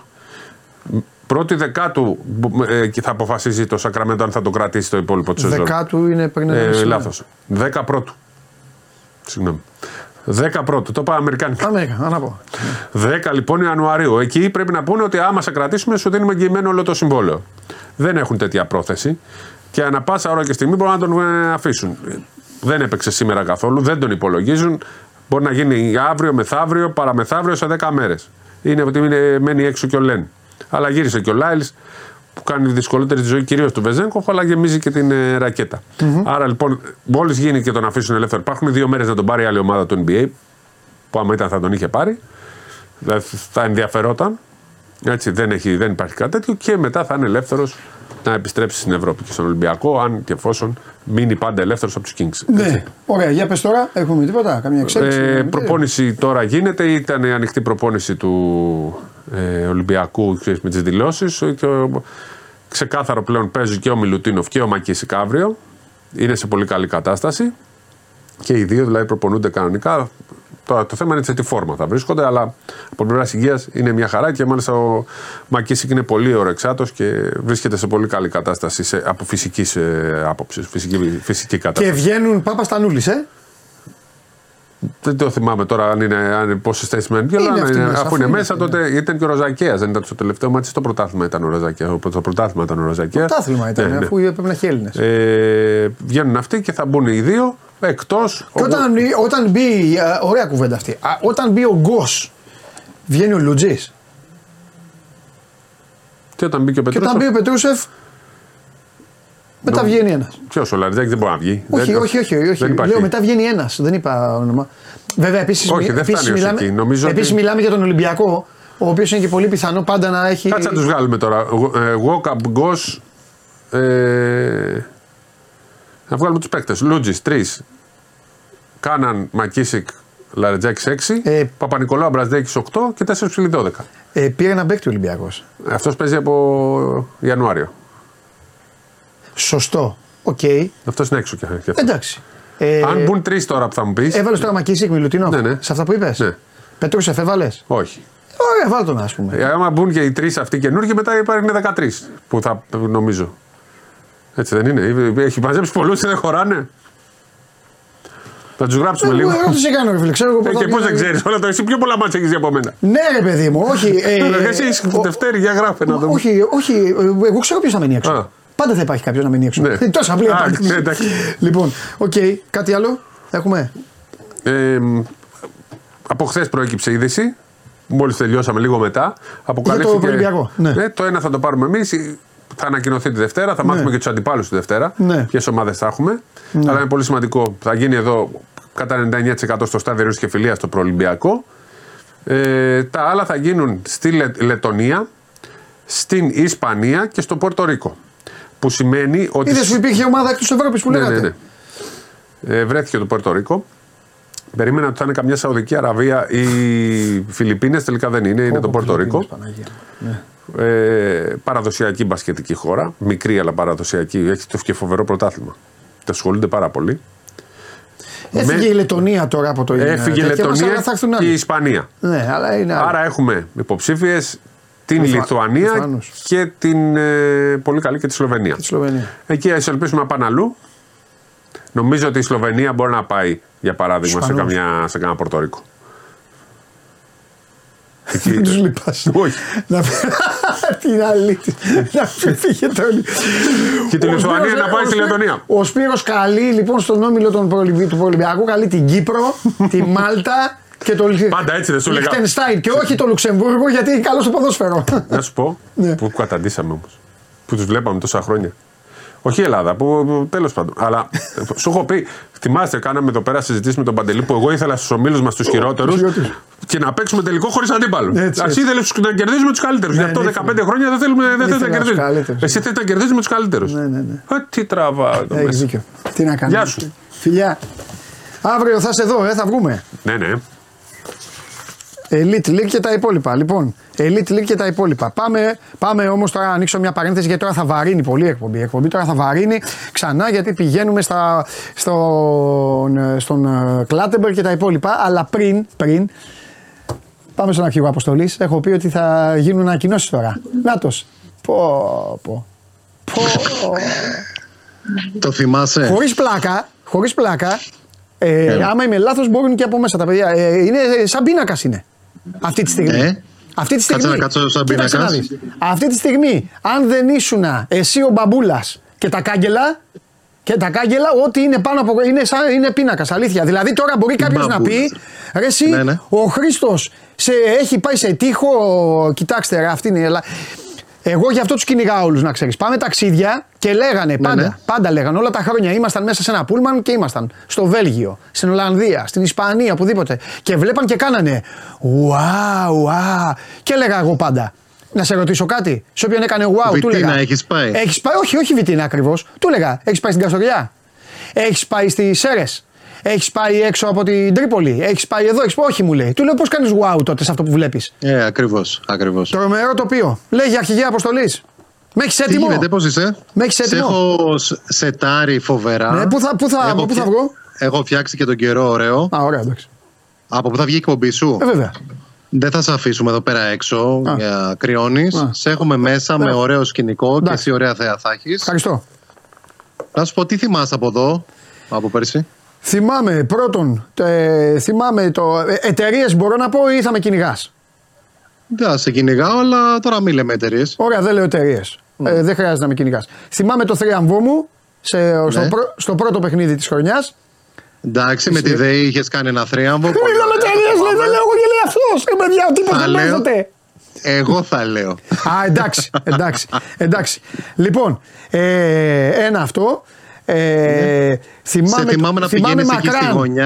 μακράν το καλύτερο παιχνίδι τα παιδιά των μεταδόσεων που τους βάλαμε. Αλλά πέρα από αυτή την πλάκα, θυμάμαι όμως ότι έχουμε φάει καλά και έχουμε περάσει υπέροχα. Ναι, σε θυμάμαι εγώ να πηγαίνεις εκεί στη γωνιά της Lidl και να τσιμπάς, να τσιμπολογάς. Λίγο εσύ. Λίγο. Βέβαια. Όχι, εγώ το λέω, δεν τρώω, ναι. Περιγραφή αγώνα που έκανες θα ξανακάνουμε φέτος, παρέα με τη Fix. Μπράβο. Αλλά να σου πω, δεν πρέπει να πούμε που είμαστε. Εντάξει, το λες εσύ κάθε μέρα. Είμαστε στη Βιτίνα, ναι. Είναι το 3 days break του Σπόρ 24 παρέα με τον Αντένα. Φέτος έχουμε παρέα μας και τον Αντένα. Δεν έχουμε ξεκινήσει. Αύριο έρχονται οι υπόλοιποι και ο κύριος Διαμαντόπουλος που τον βλέπετε. Τους είπες ότι θα βγεις live από εδώ. Το έχουν καταλάβει. Αφού τους λέω θα βγούμε με Skype σε ορισμένους εδώ και θα τα πω και μετά. Με γίγαντα Νικήτα Βλαβιανό εδώ πέρα ταξιδέψαμε. Έχουμε φέρεις, έχουμε σετάρει. Ευχαριστώ. Έτοιμος είσαι. Έχω εδώ όλο το επιτελείο Ντέπι Παπάζογλου, Μαλαφέκα, Καλαθά, χαμός. Τρομερές. Και στείνουμε για να υποδεχθούμε τους αναγνώστες και τους δημοσιογράφους. Ωραία. Θα είστε πάλι σε πούλμαν τέτοιο ομάδας. Ναι. Θέλω να πω κάτι για αυτούς που ως εκλέκτορας, ως Γκουστάβο Πογέτε επέλεξες. Ναι. Θέλω να πω κάτι, ότι είναι τεράστιο το ταβάνι που έχουν να κουμπίσουν. Γιατί πέρυσι, δεν ξέρω πόσα παιδιά την χάνει τώρα να βλέπουν την εκπομπή αυτά. Πέρυσι είχαμε 16, δεν θυμάμαι τον αριθμό. 16. Καταπληκτικά παιδιά. Καταπληκτικά. Να σου πω, τον Γκουστάβο Πογέτη που είπες, ξέρεις κάτι, λύγει το συμβόλαιό μου τον Μάρτιο, τον Απρίλιο. Όχι, το δικό συμβόλαιο δεν λύγει ποτέ. Ποτέ. Και επειδή έκανες φοβερή δήλωση στον Αντένα, θέλω να πω ότι θα είσαι στη βάρκα μου. Πω, τι έχει να γίνει με καπεταναίο Διαμαντόπουλο. Λοιπόν, για λέγε, θα πεις ανακοινώσεις. 3 days break, Sport 24 παρέα με τον Αντένα. Όσοι θέλουν να μας δουν, να δουν τι γίνεται εδώ πέρα στο νέο Instagram account, ναι, Sport24GR, να μπουν στο Instagram, να μας ακολουθήσουν τώρα κιόλας. Σήμερα δεν θα ανεβάσουμε, από αύριο θα ανεβάσουμε πολύ πράγμα, να βλέπουν το Διαμαντόπουλο, να κάνει rafting, να παίζει παιχνίδια, να βλέπει αγώνες, να σχολιάζει, να κριτικάρει. Βλαχόπουλος, Κέσαρης, Μωυσιάδης, Σταύρου, Μπαλάφας. Δεν ξέρω σωστά, νομίζω. Όχι, Σκουντή. Φοβερή ομάδα και Βασίλης Σκουντής, συγγνώμη. Φοβερή ομάδα η οποία έρχεται στη Βιτίνα να περάσει φανταστικά με 16 αναγνώστες και Παύλα τηλεθεατές. Παύλα τηλεθεατές. Παύλα κορατές. Έχουμε παρέα μας φέτος τη ΔΕΗ. Έχουμε τη Στοίχημαν. Έχουμε την Fix και την Fix Άνευ. Θα δείτε αναλυτικά γενικά τα activations που θα τρέξουν. Έχουμε τη Lidl και την Avis, στην οποία ήμουνα σήμερα το πρωί και πήρα ένα φανταστικό αυτοκίνητο. Αυτά και ήρθα μέχρι τη Βιτίνα. Τον έφερα τον απέναντί μου εδώ πέρα, τον έφερα πούδρα. Καλά έκανες, γιατί είναι μεγάλος γκρινιάρης. Να σου πω, έλα. Θα ανακοινώσεις τους παίκτες σου ή όχι? Εντάξει, έχω τα μικρά τους ονόματα. Εντάξει, GDPR δεν θα πω μετά. Δεν πειράζει, είναι κάποιοι και μου στέλνουν. Μου λένε έχει γίνει, έχει τελειώσει. Εξάλλου δεν υπάρχει πιο ωραίο πράγμα. Ακούστε, πιο ωραίο πράγμα, επειδή είμαι τέτοιο συντριγκαδόρος, να έχουν δηλώσει 15 Γιάννηδες και να πει τώρα ο Χατζιωάννου Γιάννης. Αυτό με τρελαίνει. Εντάξει, αυτοί οι οποίοι να έρθουν έχουν ήδη ενημερωθεί. Έχουν ήδη δηλώσει συμμετοχές από την Τρίτη. Άμα τους έχεις ενημερώσει ήδη, δεν θέλω να πεις. Τους έχουμε ενημερώσει, όχι. Τι να πεις. Είναι όλοι κομπλέ, σεταρισμένοι. Πολύ ωραία. Λοιπόν, θέλω να σε αφήσω για να συνεχίσεις το έργο σου. Και εσείς, μην αργήσεις. Ξέρουμε αύριο. Ότι. Όχι, θα έρθω νωρίς εγώ για να έχουμε εκπομπή. Λοιπόν, έχω να σου φέρω. Είμαι και ο κουβαλητής σου. Έχω να σου φέρω και πράγματα εξάλλου. Έχεις κάτι πραγματάκια να μου φέρεις. Θα σου φέρω. Λοιπόν, είμαστε σίγουροι ότι θα τα έχετε όλα έτοιμα εκεί. Φοβερή τετράδα που είστε. Όπως τα κάνετε κάθε χρόνο φοβερά. Οπότε εμείς απλά ερχόμαστε εκεί να περάσουμε όμορφα και θα πω και κάτι. Είναι η τύχη που έχουν οι φετινοί, δεν την είχαν οι περσινοί. Είναι μυθική, η τύχη τους. Θα είναι κοντά σε μένα και στον φίλο μου τον Κέσαρη την ώρα που θα βλέπουμε το City Liverpool. Και πιστεύουν ο Χατζιωάννου με τον Βλαχόπουλο, ζουν με ένα όνειρο ότι θα φύγουμε πιο νωρίς για να δούμε Ολυμπιακός Πανετολικός. Αυτό είναι το μεγαλύτερο. Τέτοιο όνειρο ότι ο Άγιος Βασίλης δεν πάει να το φέρει αυτό. Το τηλεκοντρόλ θα το έχω ή εγώ ή η Ντέπη. Δεν καταλαβαίνεις. Ντέπη την έχω ικανή να κλείσει τηλεόραση. Και να πει τέλος. Η Ντέπη. Έχει βάλει timer στην τηλεόραση. 4 η ώρα κλείνει η τηλεόραση και φεύγουμε. Φιλάκια. Τι να κάνουμε, ό,τι θέλει η Ντέπη. Λοιπόν, όλα θα σας τα φτιάξουμε. Φιλιά πολλά, να περνάτε όμορφα. Τα λέμε αύριο. Σας περιμένουμε. Γεια σου, Χρήστο μου. Λοιπόν, Χρήστος Χατζιωάννου. Για το break αυτό που εντάξει δεν είναι και break εδώ που τα λέμε. Break, ωραία, θα περάσουμε. Τυχεροί είστε, δηλαδή τυχεροί. Αυτοί που βγήκατε, κολόφαρδιστε. Άντε για να σας τα πω τώρα που έφυγε ο Χρήστος που είναι γλυκός άνθρωπος. Θα τα πω εγώ που είμαι σκληρός. Κολόφαρδιστε. Θα περάσετε υπέροχα, θα φάτε, θα πιείτε. Άστε εκεί, θα παίξουμε κιόλας. Μην ανησυχείτε. Αλλά ήταν μια ωραία παρένθεση αυτή. Έτσι σε mood χειμωνιάτικων διακοπών. Γιατί τώρα αρχίζουν τα ωραία. Έλα μέσα. Ας φτιάξω.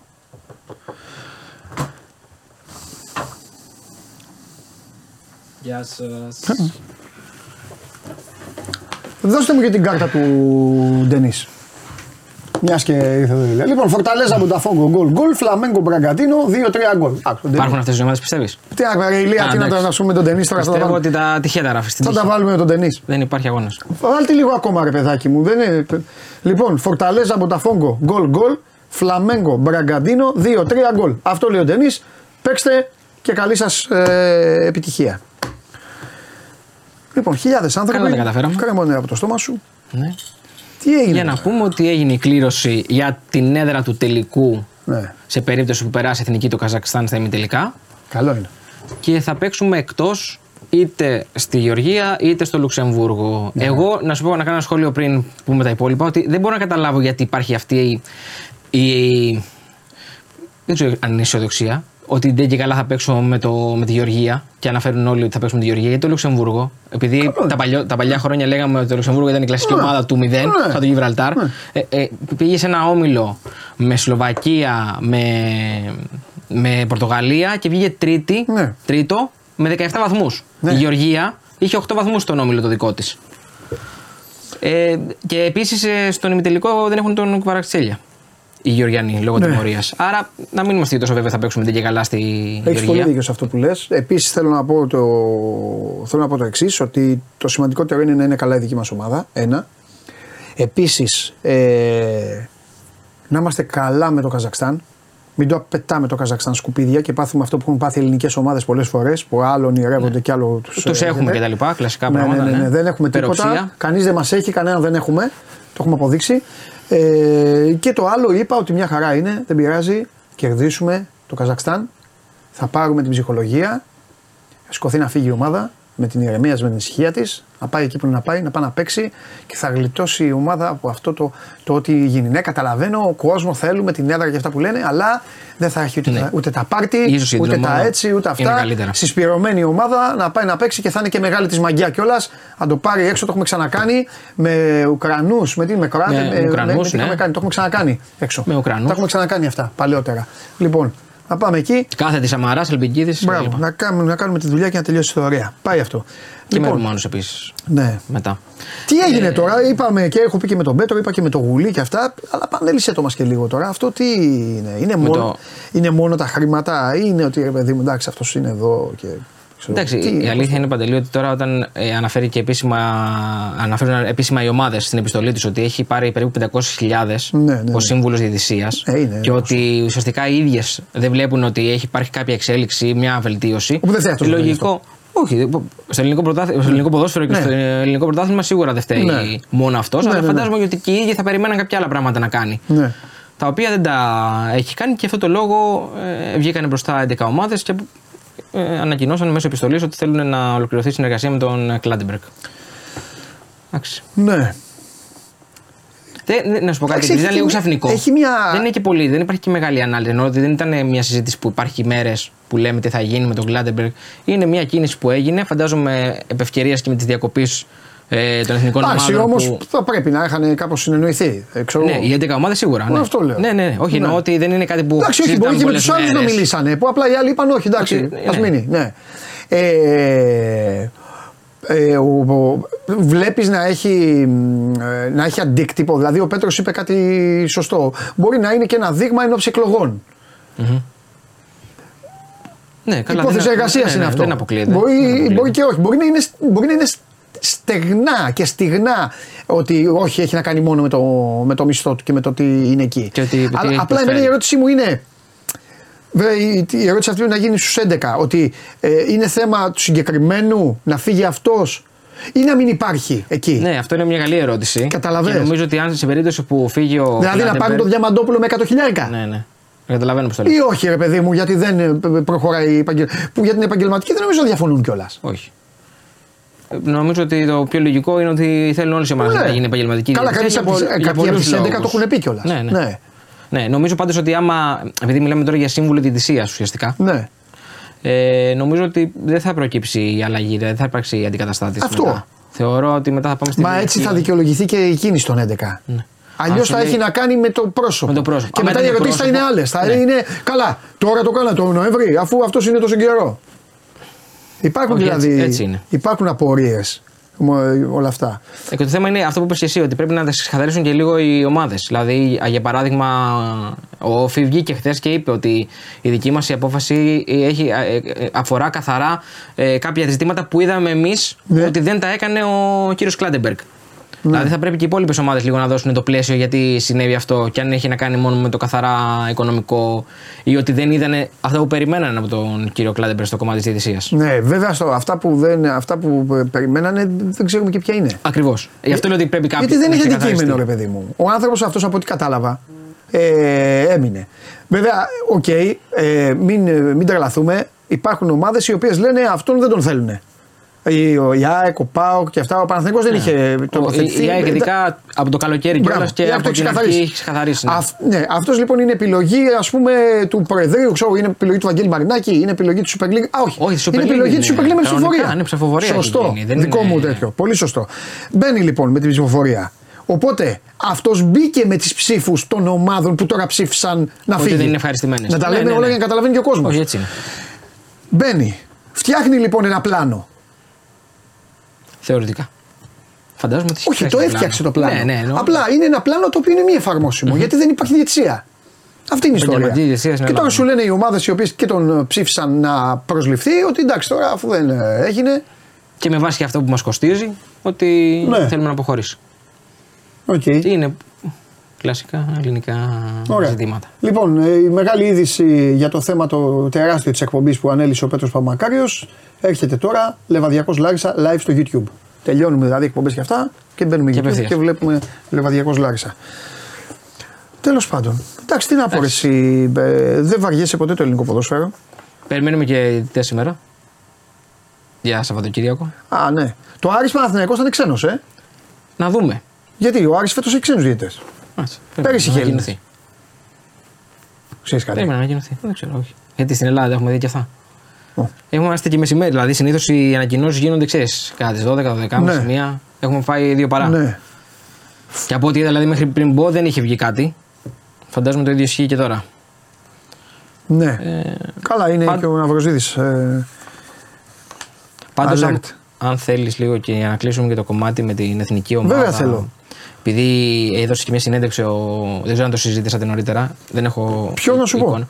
Τη συνέντευξη που έδωσε ο κύριος Πογέτη στην Ερα Σπορ. Όχι, μια αναφορά έκανα που είπε κάτι για το Φορτούνι, αλλά δεν. Α, οκ, αυτό ότι ένα από τα ζητήματα που συζητήθηκαν. Αυτό τι έγινε τώρα. Του έγινε ερώτηση για το Φορτούνι και η απάντηση ήταν αυτή με τον Μάικλ Τζόρνταν και ότι ο Μάικλ Τζόρνταν έφυγε κάποια στιγμή και γύρισε πίσω. Και ότι ο ίδιος... Πιστεύεις κατά βάθος ότι έχει αναθεωρήσει ή ότι πιέστηκε. Όχι, ή ότι κατάλαβε όλη την άβρα και σου λέει. Δηλαδή είναι ένα timing κακό για τον Μπογκέτ. Τι εννοώ. Ήταν ένα timing κακό για τον Μπογκέτ. Μετά τη Γαλλία ίσως έχουν βελτιωθεί τα πράγματα. Ναι, τότε λέω ήταν κακό το timing. Ναι, σίγουρα. Δηλαδή παίρνει μια απόφαση. Έρχεται ο παίκτης και τον προλαβαίνει.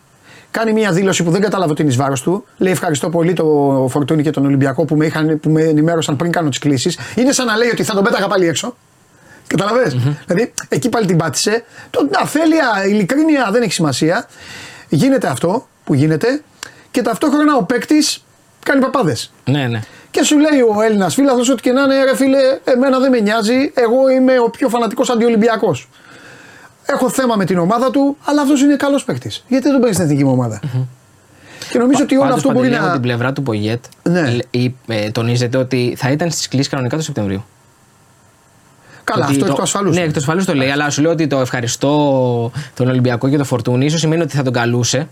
Θα φαινόταν κανονικά στις κλήσεις και μετά ο Φορτούνι μπορεί να βγαίνει και να λέγει δεν θα είμαι στις κλήσεις, αποσύρωμαι. Ο πρόεδρος Ομοσπονδίας πώς συνέκρινε το Φορτούνι με τον Ζήκο λοιπόν τόσο εύκολα και το Ρεχάγκελ με τον Μπογκέτ. Και δεύτερον, πώς η υπεύθυνη επικοινωνίας, η επικοινωνιακή ομάδα, οι υπάλληλοι όλοι αυτοί της ΕΠΟ έσπευσαν αμέσως να κάνουν ανάρτηση Κώστα Φορτούνι, σε ευχαριστούμε για πάντα. Γιατί αυτά έχει ο Φορτούνις, οπότε όσο αγκαλιά και να του ανοίξει ο Μπογκέτ, ο Φορτούνις έχει αυτά και τα κοιτάει κάθε μέρα. Όχι, δεν διαφωνούμε. Απλά στο αναφέρω γιατί γίνεται πάλι αυτή η συζήτηση και νομίζω ότι γενικότερα πάντως, αν αυτή τη στιγμή ήταν στο χέρι του Πογκέτ, ερχόταν ο Φορτούνης και λέει ότι είμαι διαθέσιμος, θα τον καλούσε κανονικά. Αλλά. Ο Πογκέτ. Okay. Με αυτά που γνωρίζω. Ναι, εντάξει. Και από το ρεπορτάζ το λέω, δεν το λέω έτσι. Ευχαριστώ πάρα πολύ. Καλή συνέχεια. Φιλιά πολλά, Ηλία μου, να είσαι καλά, θα τα πούμε. Λοιπόν, αυτός είναι ο Ηλίας Κανολινάς, ο άνθρωπος ο οποίος κρατάει τις τύχες του ελληνικού ποδοσφαίρου στα χέρια του. Σωθήκαμε. Και επειδή λέω για το ελληνικό ποδόσφαιρο.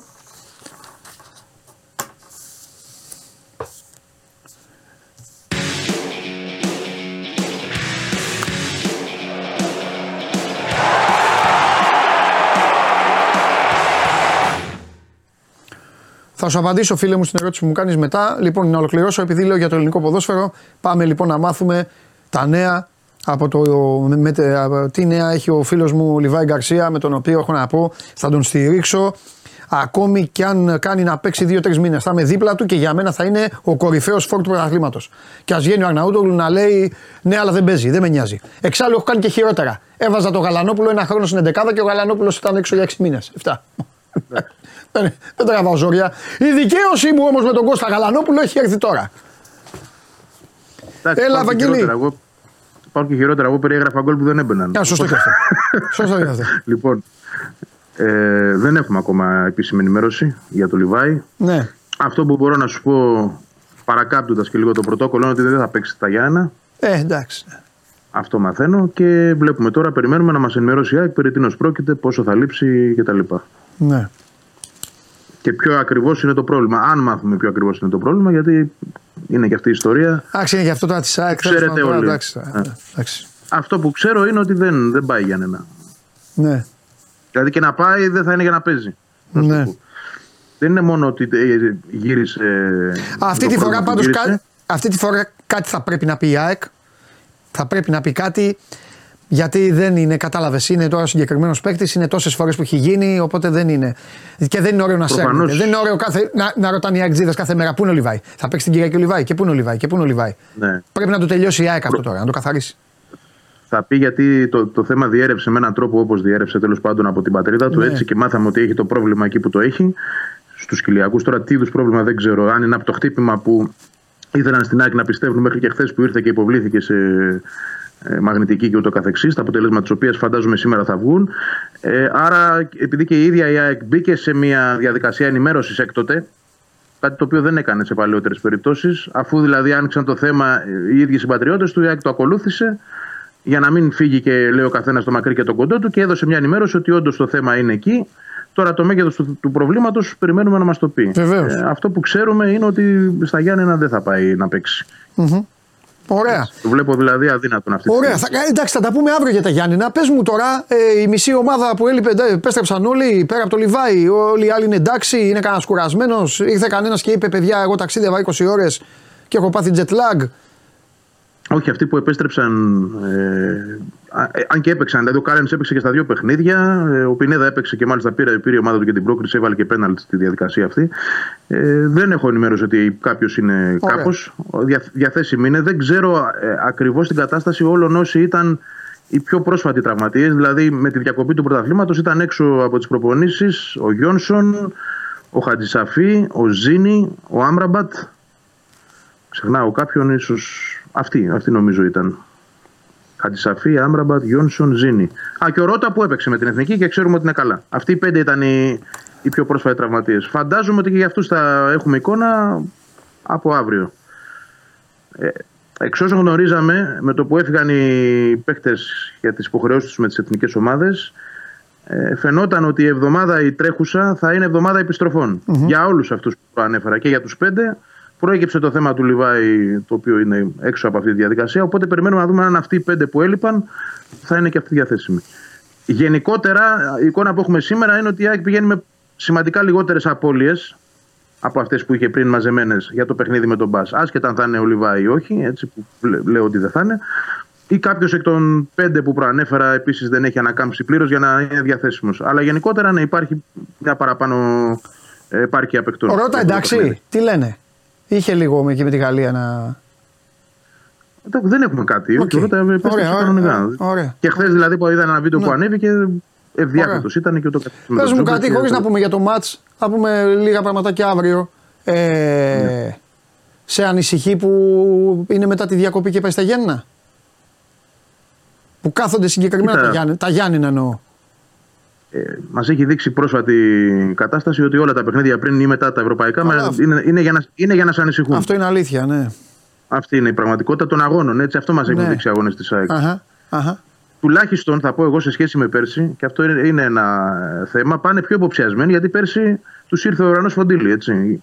Ήταν 3 Γενάρη, ήταν η ΑΕΚ σε φάση ανάκαμψης, είχε μειώσει τη διαφορά, αν θυμάμαι τότε, από τον Παναθηναϊκό που είχε φτάσει μείον 8, είχε πάει στο μείον 5.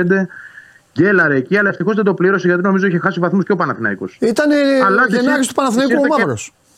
Ναι. Της ήρθε κεραμίδα όμως. Γιατί ήταν σε φάση που προσπαθούσε να τον προσπεράσει. Πολύ καλά θυμάσαι. Αυτό νομίζω ότι τους κρατάει υποψιασμένους αυτή τη στιγμή. Ναι. Ότι δεν πάνε σε ένα γήπεδο, έχουν χάσει εκεί πέρσι. Ναι. Άρα έχουν επίσης απέναντί τους τον ίδιο προπονητή που βρήκε το κουμπί τους πέρσι. και τους νίκησε. Άρα θεωρώ ότι έχουν ένα μάνιο αυτή τη στιγμή να δουλέψουν για το πώς πρέπει να εμφανιστούν και τι να κάνουν. Και έρχεται και, έρχεται και μια φοβερό, και έρχεται ένα φοβερό ευρωπαϊκό παιχνίδι. Ναι, την Πέμπτη με την Brighton. Εντάξει, είναι το όλα για όλα πλέον εδώ. Θεωρώ. Φοβερό ευρωπαϊκό παιχνίδι και με μια ομάδα η οποία όπως και να είναι θα είναι θυμωμένη. Γιατί εκείνο το μάτς ξεκίνησε. Όχι κατρακύλα, δεν μπορείς να πεις κατρακύλα για την Brighton, αλλά ξεκίνησε μια πολύ κακή παρένθεση εκείνο το παιχνίδι. Πράγματι. Ήταν και ανέλπιστο για εκείνους προφανώς. Ίσως και να υπερεκτίμησαν αυτούς, να υποτίμησαν την ΑΕΚ. Ναι. Αλλά και για την ΑΕΚ αυτό το παιχνίδι είναι πραγματικά η τελευταία μεγάλη ευκαιρία πριν το όλα για όλα που είπα πριν, γιατί το όλα για όλα είναι με τον Άγιαξ. Δηλαδή, ό,τι και να γίνει με την Brighton. Ό,τι και να γίνει στο παιχνίδι του Άγιαξ με τη Μαρσέιγ, η ΑΕΚ θα πάει να παίξει ένα τελικό με τον Άγιαξ στη χειρότερη των περιπτώσεων για την τρίτη θέση. Έτσι. Δηλαδή, ακόμα και αν χάσει η ΑΕΚ από την Brighton και κερδίσει ο Άγιαξ μέσα στη Μαρσέιγ, πάλι το τελευταίο παιχνίδι είναι τελικός για την ΑΕΚ. Γιατί με νίκη προκλίνεται. Ναι, σωστά. Έχεις δίκιο. Έχεις δίκιο. Απλά είναι η ευκαιρία της η τελευταία να εξασφαλίσει, θεωρώ, ίσως την τρίτη θέση, αν βοηθήσει και το άλλο αποτέλεσμα. Με νίκη δηλαδή δική της. Και μη νίκη του Άγιαξ, η ΑΕΚ είναι σίγουρα τρίτη. Ή τέλος πάντων να αποκτήσει ένα πολύ σημαντικό αβαντάζ για την τρίτη θέση. Το πακέτο αυτό τώρα, επειδή εσύ το ξέρεις, το πακέτο Ολυμπιακός, γιατί πάνε μαζί αυτοί οι δύο και είναι οι άλλοι δύο, είναι το 8 παρατέταρτο ή το 10 ή 10 αυτή την Πέμπτη. Νομίζω η ΑΕΚ είναι τον 8 παρατέταρτο. Κάτσε τώρα που το λες, όμως να το δω. Τώρα στη βράση κολλάει το σίδερο, γιατί δεν το θυμάμαι ακριβώς. Αμέσως. Αν είναι 8 παρατέταρτο, φανταστικά. Φανταστικά. 8 παρατέταρτο, ναι. Φανταστικά. Θα σου πω γιατί το λέω. Είναι πιθανό να φάμε βρώμικο. Ωραία, θα έρθεις σαν τεπιτέλους. Να δω Brighton, ρε φίλε. Συγγνώμη στους αρκτίζους φίλους μου, αλλά μπορώ να τη δω την ΑΕΚ όποτε θέλω. Να δούμε και λίγο. Να δούμε. Θα έρθω. Σαν τα κοράκια όπου παίζει η αγγλική ομάδα, πηγαίνω, εμφανίζομαι. Να δούμε ΑΕΚ Brighton, είναι νωρίς γιατί μετά έχουμε εκπομπή και αυτά. Τέλεια. Ωραία. Εντάξει, Βαγγελάρα μου, λοιπόν, θα τα πούμε αύριο. Τα λέμε αύριο με περισσότερο Λιβάι και ούτω καθεξής. Φιλιά, βέβαια, εννοείται. Λοιπόν, πολύ ωραία. Φανταστικά. ΑΕΚ Brighton εκεί, τρομερό. Φοβερό βαρομικό απ' έξω. Την όπα παρένα. Τι να λέμε τώρα. Τι μπάσκετ έχει, ας πω εγώ. Τι έχει Ολυμπιακό ή Παναθηναϊκό. Ό,τι και να έχει. Πέμπτη. Μονακό Ολυμπιακός. Στις 8. 8. Γιατί παίζει νωρίς ο Ολυμπιακός. Πάνω σε ώρα γύρω πάλι. Δηλαδή ο Ολυμπιακός παίζει ίδια ώρα ποδόσφαιρο, ίδια ώρα μπάσκετ. Πάνε οι Ολυμπιακοί. Θα κάνουν έτσι. Θα είναι με ένα. Πάμε. Από το Χριστόφιδέλη πώς θα είναι. ΑΕΚ Brighton. Τρομερά. Πάμε.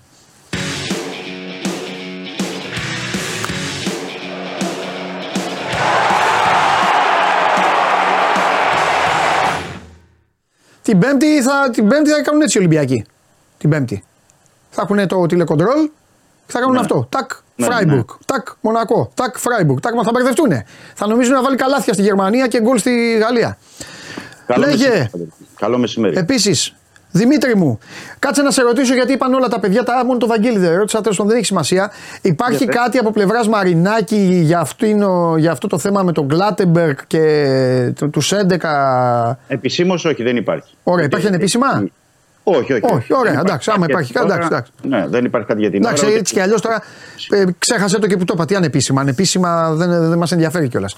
Ναι. Ό,τι είναι πρέπει να το λένε οι ομάδες επίσημα. Για το είπα. Ναι, εντάξει, πολύ ωραία το είπες. Ναι. Για λέγε. Μια που είσαι στα εξαγωνιστικά, να ξεκινήσουμε από ένα εξαγωνιστικό ζήτημα, γιατί ρωτάει και ο κόσμος. Ναι. Τι γίνεται, ο Ολυμπιακός θα πάει στο ΚΑΣ, το έχουμε πει βέβαια, το έχουμε ξαναπεί. Βέβαιως, ναι. Ενημερώσει και ο Ολυμπιακός σχετικά. Και αυτό που μπορούμε να πούμε είναι ότι ο Ολυμπιακός είτε θα καταθέσει αύριο την προσφυγή, την αύριο Παρασκευή, ναι, είτε αύριο, είτε στις αρχές της επόμενης εβδομάδας. Αν θα είναι Δευτέρα, Τρίτη, δεν ξέρω, γιατί είναι και οι προθεσμίες. Γιατί πρέπει να πούμε και στον κόσμο ότι με βάση την απόφαση ο Ολυμπιακός στην προκειμένη περίπτωση, η ομάδα δηλαδή που έχει πληγεί από την απόφαση και προσφεύγει στο ΚΑΣ, έχει δικαίωμα να το κάνει αυτό μέσα σε 18 μέρες, μέσα σε ένα διάστημα λιγότερο από 3 εβδομάδων, για να προσφύγει στο ΚΑΣ. Άρα επίσημα πρέπει να το κάνει ο Ολυμπιακός τώρα, αύριο, μέχρι τις αρχές της επόμενης εβδομάδας. Και αυτό που μαθαίνουμε είναι ότι είναι το νομικό επιτελείο του Ολυμπιακού είναι έτοιμο και με την θέση του Ολυμπιακού. Που θέση του Ολυμπιακού ποια είναι τώρα εκεί που θα πάει στο ΚΑΣ, ότι ο Ολυμπιακός δεν έχει παιτιότητα για τη διακοπή του αγώνα. Δεν φέρει την παιτιότητα, δεν έχει. Ο ίδιος ήταν μια απόφαση που πάρθηκε με βάση ότι δεν μπορούσε να αποφασίσει ο γιατρός αν ο Χουάγκα ήταν σε θέση να αγωνιστεί ή όχι, και μετά με το έκλεισε το φύλλο αγώνα ο διαιτητής, και θα ζητήσει την συνέχιση του αγώνα από το 41ο λεπτό του αγώνα του ντέρμπι με τον Παναθηναϊκό. Αυτό που, για να το διευκρινίσουμε, είναι αυτό που λέμε ότι θα ζητήσει ο Ολυμπιακός. Έτσι, τώρα το τι θα αποφασίσει το ΚΑΣ, τι θα γίνει, τι θα πούν οι δικαστές είναι μια άλλη υπόθεση, και πότε θα βγει και η απόφαση κιόλας, γιατί με τις πρόχειρες προβλέψεις, Παντελή, είναι ότι η απόφαση θα είναι γνωστή την Άνοιξη. Τώρα δεν ξέρω, λογικά σε μια τέτοια περίπτωση θεωρώ ότι θα πρέπει να είναι η απόφαση πιο νωρίς, τουλάχιστον από τα play-off. Να ξέρουν οι ομάδες με τι βαθμούς μπαίνουν, πώς μπαίνουν, τι γίνεται, να υπάρχει μια οριστική απόφαση. Αυτό, έτσι, μια που ξεκινήσαμε εξωγωνιστικά, για να το κλείσουμε και αυτό. Το ζήτημα, επειδή ρωτάει ο κόσμος και δικαιολογημένα ρωτάει ο κόσμος, γιατί σου λέει ο Ολυμπιακός είχε ανακοινώσει ότι πάμε στο ΚΑΣ. Πάμε τελικά, δεν πάει, τι θα γίνει. Οπότε είναι θέμα τώρα πια ή αύριο ή αρχές εβδομάδας να ξέρουμε οριστικά και να μπορέσουμε να το πούμε και δεδομένα. Σε ό,τι φορά τα αγωνιστικά, πρέπει να πούμε ότι χθες το βράδυ αναμενόταν επιστρέψει ο Ελκαμπή. Μακρινό ταξίδι από Τανζανία, και σήμερα δεν νομίζω να έχει προλάβει να προλαβαίνει την προπόνηση ο Ορτέγκα. Ο Ορτέγκα, ναι, δεν έπαιξε με την Αργεντινή, αλλά όπως γνωρίζεις πολύ καλά, πήγε Μπουένος Άιρες, Αργεντινή, Ουρουγουάη, μετά πήγαν Βραζιλία, Μαρακανά. Εντάξει, δεν έπαιξε, αλλά είναι πολύ μακρινά τα ταξίδια, πολύ μακρινή επιστροφή. Τελευταίοι έτσι κι αλλιώς που παίζαν είχαν υποχρέωση με τις εθνικές ομάδες. Οπότε τους περιμένει και ο Μαρτίνεθ για να μιλήσει μαζί τους καταρχάς. Να δουν σε τι κατάσταση είναι, γιατί είναι πολύ κοντά το παιχνίδι. Είναι Σάββατο το παιχνίδι. Οπότε εκεί θα χρειαστεί μια διαχείριση. Θεωρώ ότι θα ξεκινήσει ο Γιόβιτς στην κορυφή της επίθεσης αντί του Ελκαμπή. Και σε ό,τι αφορά τον Ορτέγκα, νομίζω θα τον προφυλάξει. Θα βάλει κίνη, θεωρώ, έτσι πιστεύω, για να έχει τον Ορτέγκα στην Γερμανία με τη Φράιμπουργκ. Να είναι φρέσκος, δηλαδή να είναι πιο έτοιμος και να μην έχει και κάποιο έτσι πρόβλημα. Καλά, αγωνιστικά θα πούμε και αύριο περισσότερο. Ναι. Εντάξει, και του κάθεται και καλύτερα του Ολυμπιακού σε σχέση με την ΑΕΚ και τον Παναθηναϊκό αντίπαλος, σαν παιδάκι μου. Μπορεί να είναι άδειο το γήπεδο, αλλά τουλάχιστον είναι, θα παίξει εκτός. Δεν πάει έξω όπως οι άλλοι δύο. Δηλαδή αυτός και ο ΠΑΟΚ έχουν λίγο. Έχουν καλύτερη. Ναι, το πρώτο παιχνίδι με τη διακοπή, ναι, είναι πιο, αν θεωρείς ότι είναι πανετολικός. Ναι. Μετά δυσκολεύει το πρόβλημα, γιατί έχει συνεχόμενα εκτός έδρας παιχνίδια. Βέβαια. Δηλαδή. Και μπορεί να γίνει, όπως έλεγε και ο Γουλής, ακόμα χειρότερο άμα η αστυνομία επιμείνει σε αυτή την απόφαση, την οποία δεν καταλαβαίνουμε. Δηλαδή, τέλος πάντων, την παραδοχή ανικανότητας. Τέλος πάντων, ο Ολυμπιακός τι λέει γι' αυτό, λέει τίποτα?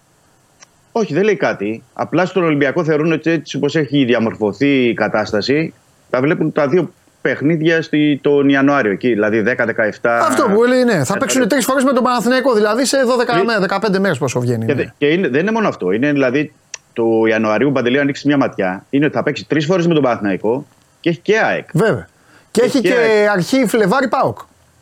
Ναι, και αρχή Φλεβάρι. Δηλαδή είναι ένα διάστημα 25 ημερών που θα παίξει 3 φορές με τον Παναθηναϊκό. Μία με την ΑΕΚ, μία με τον ΠΑΟΚ. Ναι, σωστά. Δηλαδή είναι πάρα πολύ δύσκολο και βαρύ το πρόγραμμα. Και μάλιστα σε μια περίοδο που πρέπει να πω αυτή τη στιγμή, που λέμε ότι λογικά, έτσι όπως είναι τα πράγματα, δεν θα έχει ο Ολυμπιακός σίγουρα τον Ελκαμπή.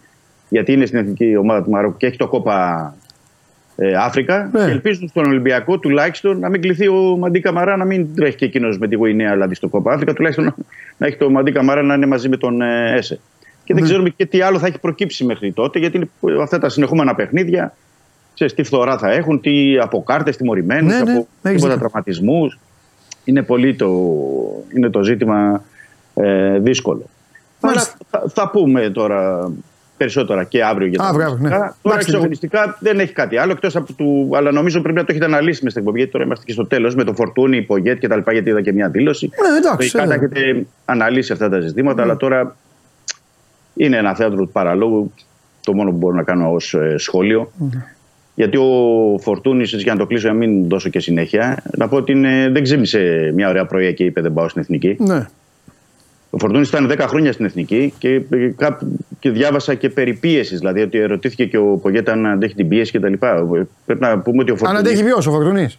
Ναι, γιατί μέσα στις άκρες, ναι, ότι αν ήταν θέμα πίεσης, αν ήταν θέμα. Πρέπει να πούμε ότι ο Φορτούνης πήρε στον Ολυμπιακό, παιδιά. Ναι, εντάξει. Εντάξει. Λοιπόν. Okay. Τι θέλω να πω. Εντάξει, τώρα είναι ένα ζήτημα, είναι μια πληγή αυτό για την εθνική, αλλά. Την άνοιξε μόνη της γραφή, λοιπόν. Ναι, και επίσης έκανε δηλώσεις στην Τρίπολη ότι όποιος και ένα προπονητής δεν πηγαίνει, ότι έχει κλείσει το κεφάλαιο για αυτόν. Ναι, το ξέρω ότι έχει κάνει δηλώσεις, αλλά θέλω να πω ότι, ρε παιδί μου, ότι η ρίζα. Γιατί πρέπει να, μερικά πράγματα να καταλαβαίνουμε για να τα. Δηλαδή στον κόσμο να είναι απλά. Ότι δεν είναι κάτι που ξεκίνησε ο Φορτούνης. Είναι κάτι που οδηγήθηκε ο Φορτούνης να φτάσει εκεί. Κάποιοι τον οδήγησαν. Εκεί, γιατί ο Φορτούνης ήταν στην εθνική 10 χρόνια πριν. Δεν ήταν ότι τώρα κλήθηκε.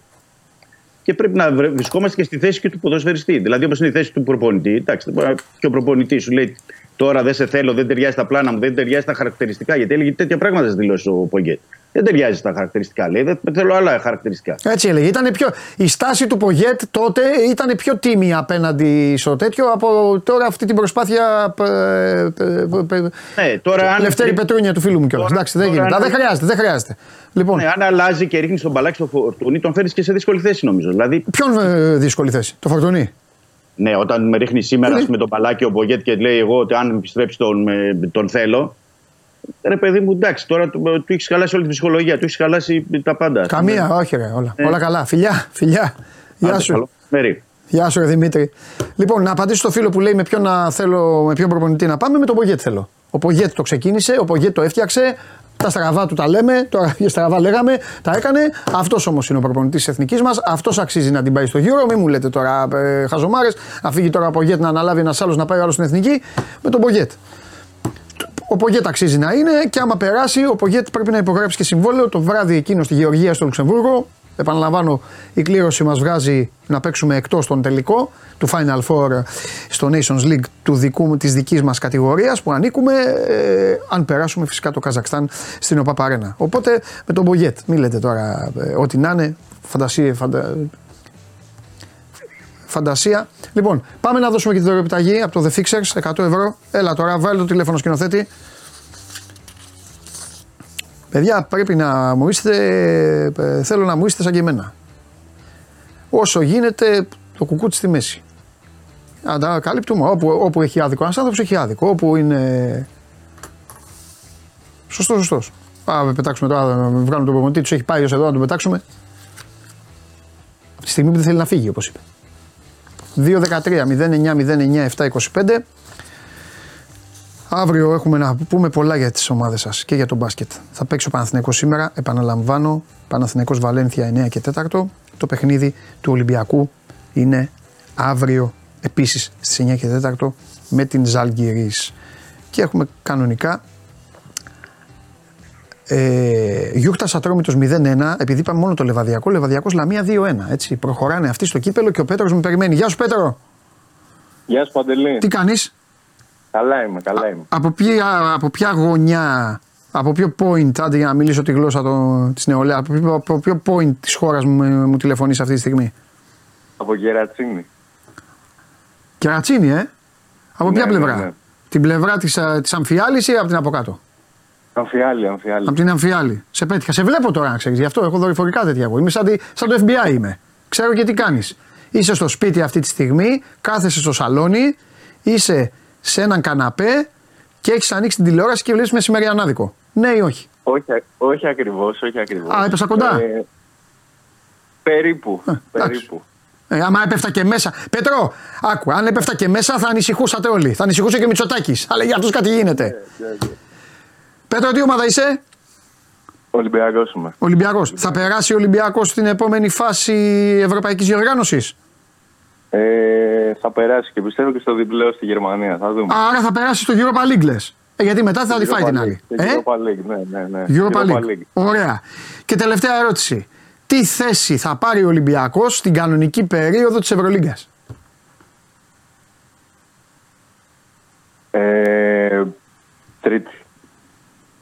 Τρίτος. Ναι. Τι λες ρε φίλε. Φοβερό. Λοιπόν, Πέτρο μου, 100 τα στοιχεία τα έχεις δώσει τα παιδιά. Ναι. Ωραία, δωρεπιταγή 100 ευρώ είναι δική σου, να πας να πάρεις συστήματα τεχνολογίας για να ξέρεις πότε σε παρακολουθεί ο Διαμαντόπουλος. Φιλιά πολλά, να περνάς όμορφα. Σας ευχαριστώ πολύ. Να σε καλά, Πέτρο μου, για χαρά. Γεια σας. Να σε καλά. Λοιπόν, παιδιά, τελειώσαμε. Καλή σας όρεξη. Αφάω κι εγώ. Σας περιμένω αύριο. Όλους κάντε τις βόλτες σας, δείτε μπασκετάκι, δείτε οτιδήποτε. Ασχοληθείτε ελάχιστα με την επικαιρότητα την αθλητική, γιατί στη ζωή υπάρχουν και πιο ωραία πράγματα από τον αθλητισμό, την πολιτική και όλα αυτά που μας ρημάζουν. Κάντε μια ωραία βόλτα. Το ζωάκι σας, το παιδάκι σας, τη φιλενάδα σας, τη γυναίκα σας, οτιδήποτε. Κάντε. Επενδύστε. Θα το βρείτε πίσω. Αντί βγάλετε μια βόλτα, ας φτιάξει ένα φαΐ. Τι άλλο θέλετε. Εγώ θα σας ανοίγω τα μάτια. Φιλιά.